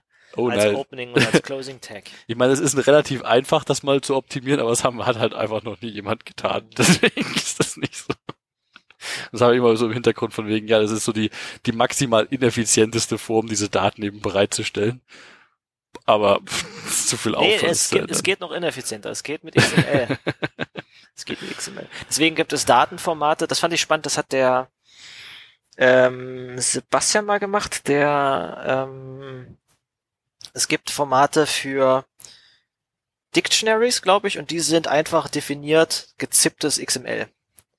Und dann irgendeine Library, die ohne das gesamte Ding auszupacken, mit einem Streaming-Zip-Reader, wo du einfach der Reihe nach das auslesen kannst und einem Streaming-XML-Parser quasi durch dieses Ding durchsuchen kannst, ohne das jemals komplett auszupacken. Ist das, obwohl eine XML-Datei wäre immer noch eine Datei, aber man kennt das ja auch von anderen Lösungen her, dass man eine ZIP-Datei oder irgendein gesipptes Format quasi reused, einfach nur als Projektdatei, was aber dann eigentlich ein Verzeichnis ist, weil du das Verzeichnis nicht so einfach verschieben kannst. macOS hat das zum Beispiel ja anders gelöst durch diese Bundles. Mit diesen App-Ordnern. App ist ja nicht das Einzige, aber es gibt ja diese Packages, die du zusammenpacken kannst, was tatsächlich ein Ordner ist. Eine App ist ein Ordner. In Jar, ne? In Java ist auch bloß eine ZIP-Datei. Genau, aber eine App ist halt nicht gesippt, die ist halt literally einfach ein Ordner. Und ich kenne das Konzept noch von CBZ bzw. CBR-Dateien für so alte Comicbook-Reader. Das sind ja auch nur eine ZIP oder eine RAR-Datei, je nachdem welche Endung du hast. Z ist eine ZIP, CBR ist eine RAR, wo einfach nur eine Stapel JPEGs drin liegen. Das ist dann halt dein Comicbuch. Ja, ich meine, das ist ein wohl definiertes Paket. Ja, eben, lässt sich einfacher transportieren als ein Ordner mit JPEGs, weil einen Ordner kannst du nicht einfach irgendwo hochladen. Den musst du vorher zippen und warum nicht einfach so die ZIP nehmen? Das ist eine Datei, das ist das Buch. Kannst du halt auspacken, wenn du möchtest, aber musst du halt nicht, weil der Reader das direkt als CBZ liest. Nicht schlecht. Das ist cool. Das andere Pick, was ich noch hatte, das schiebe ich schon seit mehreren Episoden vor mir her und das muss jetzt endlich mal aus unserem Backlog raus. Das ist schon eine Weile her, 6 Monate. Bad Actor Proc, das passt einfach namentlich gerade gut zur Sendung. Bad Actor in dem Sinne ist allerdings, hat überhaupt nichts mit Aktoren zu tun, sondern ist einfach Bad Actor. Es ist eine Library, wo du ein Proc-Makro, also so ein Makro wie diesen Serialize, aber das heißt Proc und nicht Proc. Proc. Der Name ist Proc. Das Ding ist aber ein POC. Ja, das Ding Proof of Concept oder Person of Color? Proof of Concept in dem Sinne. Das hier ist quasi ein Makro und in Rust-Makros kannst du halt Rust ausführen. Du kannst leider alles machen in Rust-Makros und du kannst dementsprechend auch auf Netzwerk- und Filesystem zugreifen. Auf die Art und Weise, kannst du zum Beispiel so eine coole Library wie Diesel, dieser ORM von Sean Griffin, während des Kompilierens eine Verbindung zu deiner Datenbank herstellen, um zu prüfen, dass dein Datenbankschema mit der Datenbankversion, die da läuft, kompatibel ist mit den Tabellen, die da drin deployed sind. Das ist eigentlich ganz cool. Diesel ist cool, ja. Das Problem ist, wenn deine Makros zur Compile-Zeit alles machen können, können sie auch irgendwie deinen Env auslesen und deinen Punkt-Passwords-Folder irgendwie ans Netzwerk schicken. Nice. Haben sie hier gezeigt, dass das geht? Schön, das ist auch noch und das Open Innocent App in VS Code. So, und das hat eine Diskussion losgeführt, wo ich echt denke, oh mein Gott, das ist aber irgendwie schiefgegangen. Du kannst in Rust irgendwie mit Makros, aber eigentlich vorher auch schon mit Bildskripten beim Kompilieren Seiteneffekte haben und aufs Netzwerk und aufs Dateisystem zugreifen. So, das ist immer das Problem, was wir in allen anderen Ökosystemen auch schon abgesprochen haben. Bei allen anderen Sachen. Du kannst bei Ruby sind die Manifeste sind Ruby-Dateien, die kannst du ausführen. Bei Swift ist es wahrscheinlich auch möglich. Die Package Swift werden ja ausgeführt. Genau. Da bist du an sich in der Sandbox, aber du hast trotzdem Möglichkeiten, Schindluder zu treiben. Genau. Und bei Rust, was ich halt schön gefunden habe, dass du halt über der Toml-Datei das nicht kannst. Du hast ja diesen Escape-Patch mit der Build-RS, mit dem Build-Skript, aber da siehst du halt, du kannst halt theoretisch, und wenn du dein Package runterziehst, kannst du halt sagen, führ nicht einfach random Build-Skripte aus, weil sich das sehr einfach filtern lässt. Genau. Aber wenn du halt über Compile-Time-Makros gehst, dann so. Bei Aktoren gab's nur, bei Makros gibt's nur einen Ansatz zu sagen, wir können die Makros das gibt's von David Tolney, der ist sowieso der ist der Sind-Resort-Host von Rust-Paketen, der hat Serde gebaut und tonweise andere coole Sachen. Der hat quasi eine WebAssembly-Runtime für Makros gebaut. Das führst du deine Makros. Eine was? Da werden deine Makros nicht mit normalem Rust geschrieben, sondern eigentlich schon, aber die werden vorkompiliert und werden dann beim Kompilieren in der WebAssembly-Runtime ausgeführt. Und nicht. Oh Gott. Was ziemlich cool ist, was die nämlich auch schneller und kleiner macht, aber unabhängig davon. Und ich glaube, eines der Beispiele wie das hier, aber auch meine 35.000 andere Beispiele aus der Node.js-Welt, wo dir sowas auch zur Compile- oder Installation-Time passiert, hat dazu geführt, dass VS Code jetzt vor einiger Zeit so eine Notification eingeführt hat, wenn du einen Ordner öffnest mit einem Projekt, wo eine Package.json oder eine Cargo-Toml drin liegt, du musst da jetzt am Anfang immer klicken, vertraust du dem Paket? Ja, aber das ist ja... Und wenn du dem nicht vertraust, dann wird es in so einem Restricted-Mode gestartet und dann führt VS Code gewisse Sachen da drin nicht aus und baut es potenziell auch. Aber ich dachte, das ist genauso sinnlos wie das Pop-up, was Xcode eingeführt hat. Mittlerweile, wenn du Projekte aus dem Internet runterlädst, dann annotiert die Safari mit so einer hier downloaded from URL-Annotation, irgendwie so ein Excellent Attribute im Finder ist das, glaube ich, wenn ich mich nicht alles täuscht. Und wenn du das Projekt dann in Xcode öffnest, dann kommt Xcode mit so einem Pop-up daher. This project was downloaded from the Internet. Do you trust it? Ja, geht auf. Nein, geht Xcode wieder zu. Also drückt natürlich jeder immer auf Ja. Ja, und das ist genau dasselbe ist bei VS Code. Und das ist für mich so der Punkt, wo ich gesagt habe, das ist die falsche Lösung, weil die Leute einfach immer Ja drücken und dann kann jemand anders sagen, ja, bist ja selber dran schuld, wenn du da Ja drückst, aber sonst kannst du den Scheiß ja einfach nicht benutzen. Mhm. Und die sinnvollere Lösung wäre an und für sich, dass du wie für Node.js sowas wie bei Dino, dass du sagst, du kannst zwar gerne hier in Star-Scripts ausführen, wenn ich was kompilieren muss, aber dann kannst du explizit festlegen, du darfst nur auf diesen Ordner zugreifen und nicht aufs Internet. Du darfst nicht meinen Home lesen, du darfst nicht meine Environment-Variablen lesen und du darfst auch definitiv nichts irgendwo extra runterladen oder ins Internet schicken. So, das könnte man bei Dino machen, das kann man bei Rust, bei Makros wahrscheinlich machen. Das ist mehr Arbeit, auf jeden Fall. Aber es wäre, in meinem Verständnis nach, die sinnvollere Lösung, als den Nutzer zu zwingen, jedes Mal zu sagen, ja, dieses Projekt darf alles, was auch immer es tut. Ich weiß zwar nicht, was es tun wird und meistens macht's nichts, aber dieses eine Mal, wo es dann wirklich malicious ist, habe ich trotzdem hab dann Ja geklickt. Es ist immer eine Schuldzuweisung. Du hast nichts damit gekonnt, außer dass du den Nutzern sagen kannst, wie du gerade gemeint hast, du bist ja schuld, du Depp. Hast ja auf Ja gedrückt. Ja, aber das hilft ja nicht. Nee. Das löst das Problem nicht. Also theoretisch brauchst du für jedes Package, was du öffnest, eine Sandbox. Oder? Ja. Aber halt auch eine unkaputtbare, der du für immer vertrauen kannst, sowieso. Benutzt du eigentlich auf GitHub wie heißt denn das? Ich muss hier bloß Punkt drücken und dann geht ein GitHub Web Editor auf. Das haben sie jetzt aber doch relativ, VS Code.dev ist neu, aber GitHub.dev gibt es schon wieder ein paar bisschen, benutze ich nicht. Ich habe in diesem Bad Actor, witzig, man geht einfach auf die GitHub-Adresse von dem Package und anstatt github.com macht man github.dev. Ja, genau. Und jetzt läuft das hier und cool, damit muss ich mal mehr spielen. Vielleicht ist die Zukunft ja, dass wir die Software nicht mehr auf unseren Privatbereich haben. Ja, die Idee von Thin Clients gibt's ja auch schon erst seit 40, 50 Jahren. Die 70er haben angerufen, sie wollen ihre Thin Clients zurückhaben. 70er sind 50 Jahre her. Weißt du, was auch 50 Jahre her ist?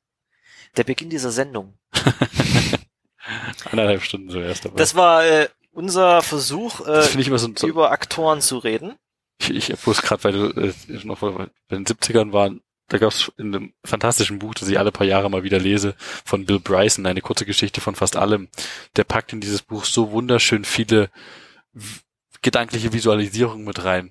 Also so zwei, die mir besonders am Herzen liegen, ist einfach nur, wie wir als Menschen nicht mit großen Zahlen umgehen können.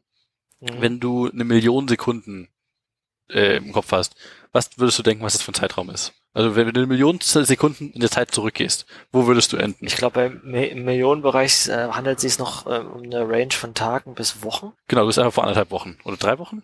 Aber 1 Milliarde ist dann schon irgendwie meine Lebenszeit. 1 Milliarde sind halt, dann bist du plötzlich vor 30 Jahren und 1 Billion, da bist du halt vor 30.000 Jahren. Das ist halt ein gigantischer Unterschied zu den Schritten vorher. Ja. Ein anderes Beispiel, was ich von ihm immer schön im Kopf habe, was überhaupt nichts damit zu tun hat. Wenn du deine Arme ausstreckst. Das ist genauso lang wie dein Körper hoch ist. Nee. Du streckst deine Arme aus und du denkst, das ist ein Zeitstrahl. Bei deiner linken Fingerspitze gab's die Erde. Da wurde die Erde gerade, da haben sich Steinklumpen zusammengefunden und oder war's der Big Bang? Macht wahrscheinlich keinen riesigen Unterschied, aber da fängt unsere Zeitrechnung an. Also eins von den beiden Dingen, wie gesagt. Auf der rechten Fingerspitze ist jetzt. Da sind wir gerade. Auf einem Großteil dieser Skala, die ich hier gerade vor dir stehen stelle, passiert überhaupt nichts. Mhm.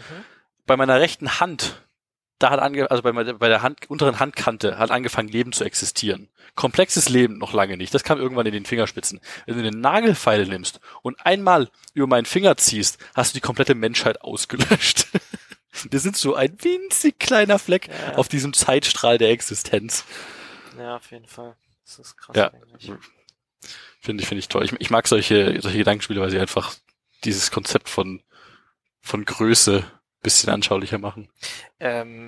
Kennst du Corridor Crew? Ja, da haben wir schon mal, hast du schon mal in der Folge empfohlen. Die haben, der Ren macht immer schöne Videos, wo er so Größenverhältnisse und sowas visualisiert und auch Exponential Growth von so einer Virusausbreitung. So, am Anfang denkst du noch, das ist ja nichts und jetzt hat es sich verdoppelt, aber es war ja vorher nicht viel, also ist es verdoppeln nicht viel, aber noch 3-mal verdoppeln und du ertrinkst in dem Wasser, was da irgendwie in dem Fluss lang läuft. Ganz cool. Anyway, packe ich mal mit in die Shownotes. Auch Bill Bryce, sagst du? Bill Bryson schreibt er sich. Bryson. Mit Y-S-O-N. Genau so. Sehr schön. Das war Akronymisierbar Folge 52. In der Tat. Vielen Dank, dass ihr bis hierhin durchgehalten habt. Wenn ihr Interesse darüber habt, über Aktoren und Aktorsysteme und Distributed Computing zu quatschen, wir nehmen sehr gerne Gäste in diese Sendung auf. Und wenn ihr einfach Feedback geben wollt, schaut auf Matrix einfach vorbei. Und wenn ich es wahrscheinlich vergessen werde, Hendriks Fahrradfoto in den Dings zu packen, ins Chapter-Artwork, dann postet Hendrik das so in den Matrix-Channel. Gehabt euch wohl, bis zur nächsten Folge. Der Countdown für den nächsten Podcast in eurem Podcatcher. Nicht der Countdown. Die nächste Folge. Die nächste Folge in eurem Podcatcher beginnt in 3, 2, 1.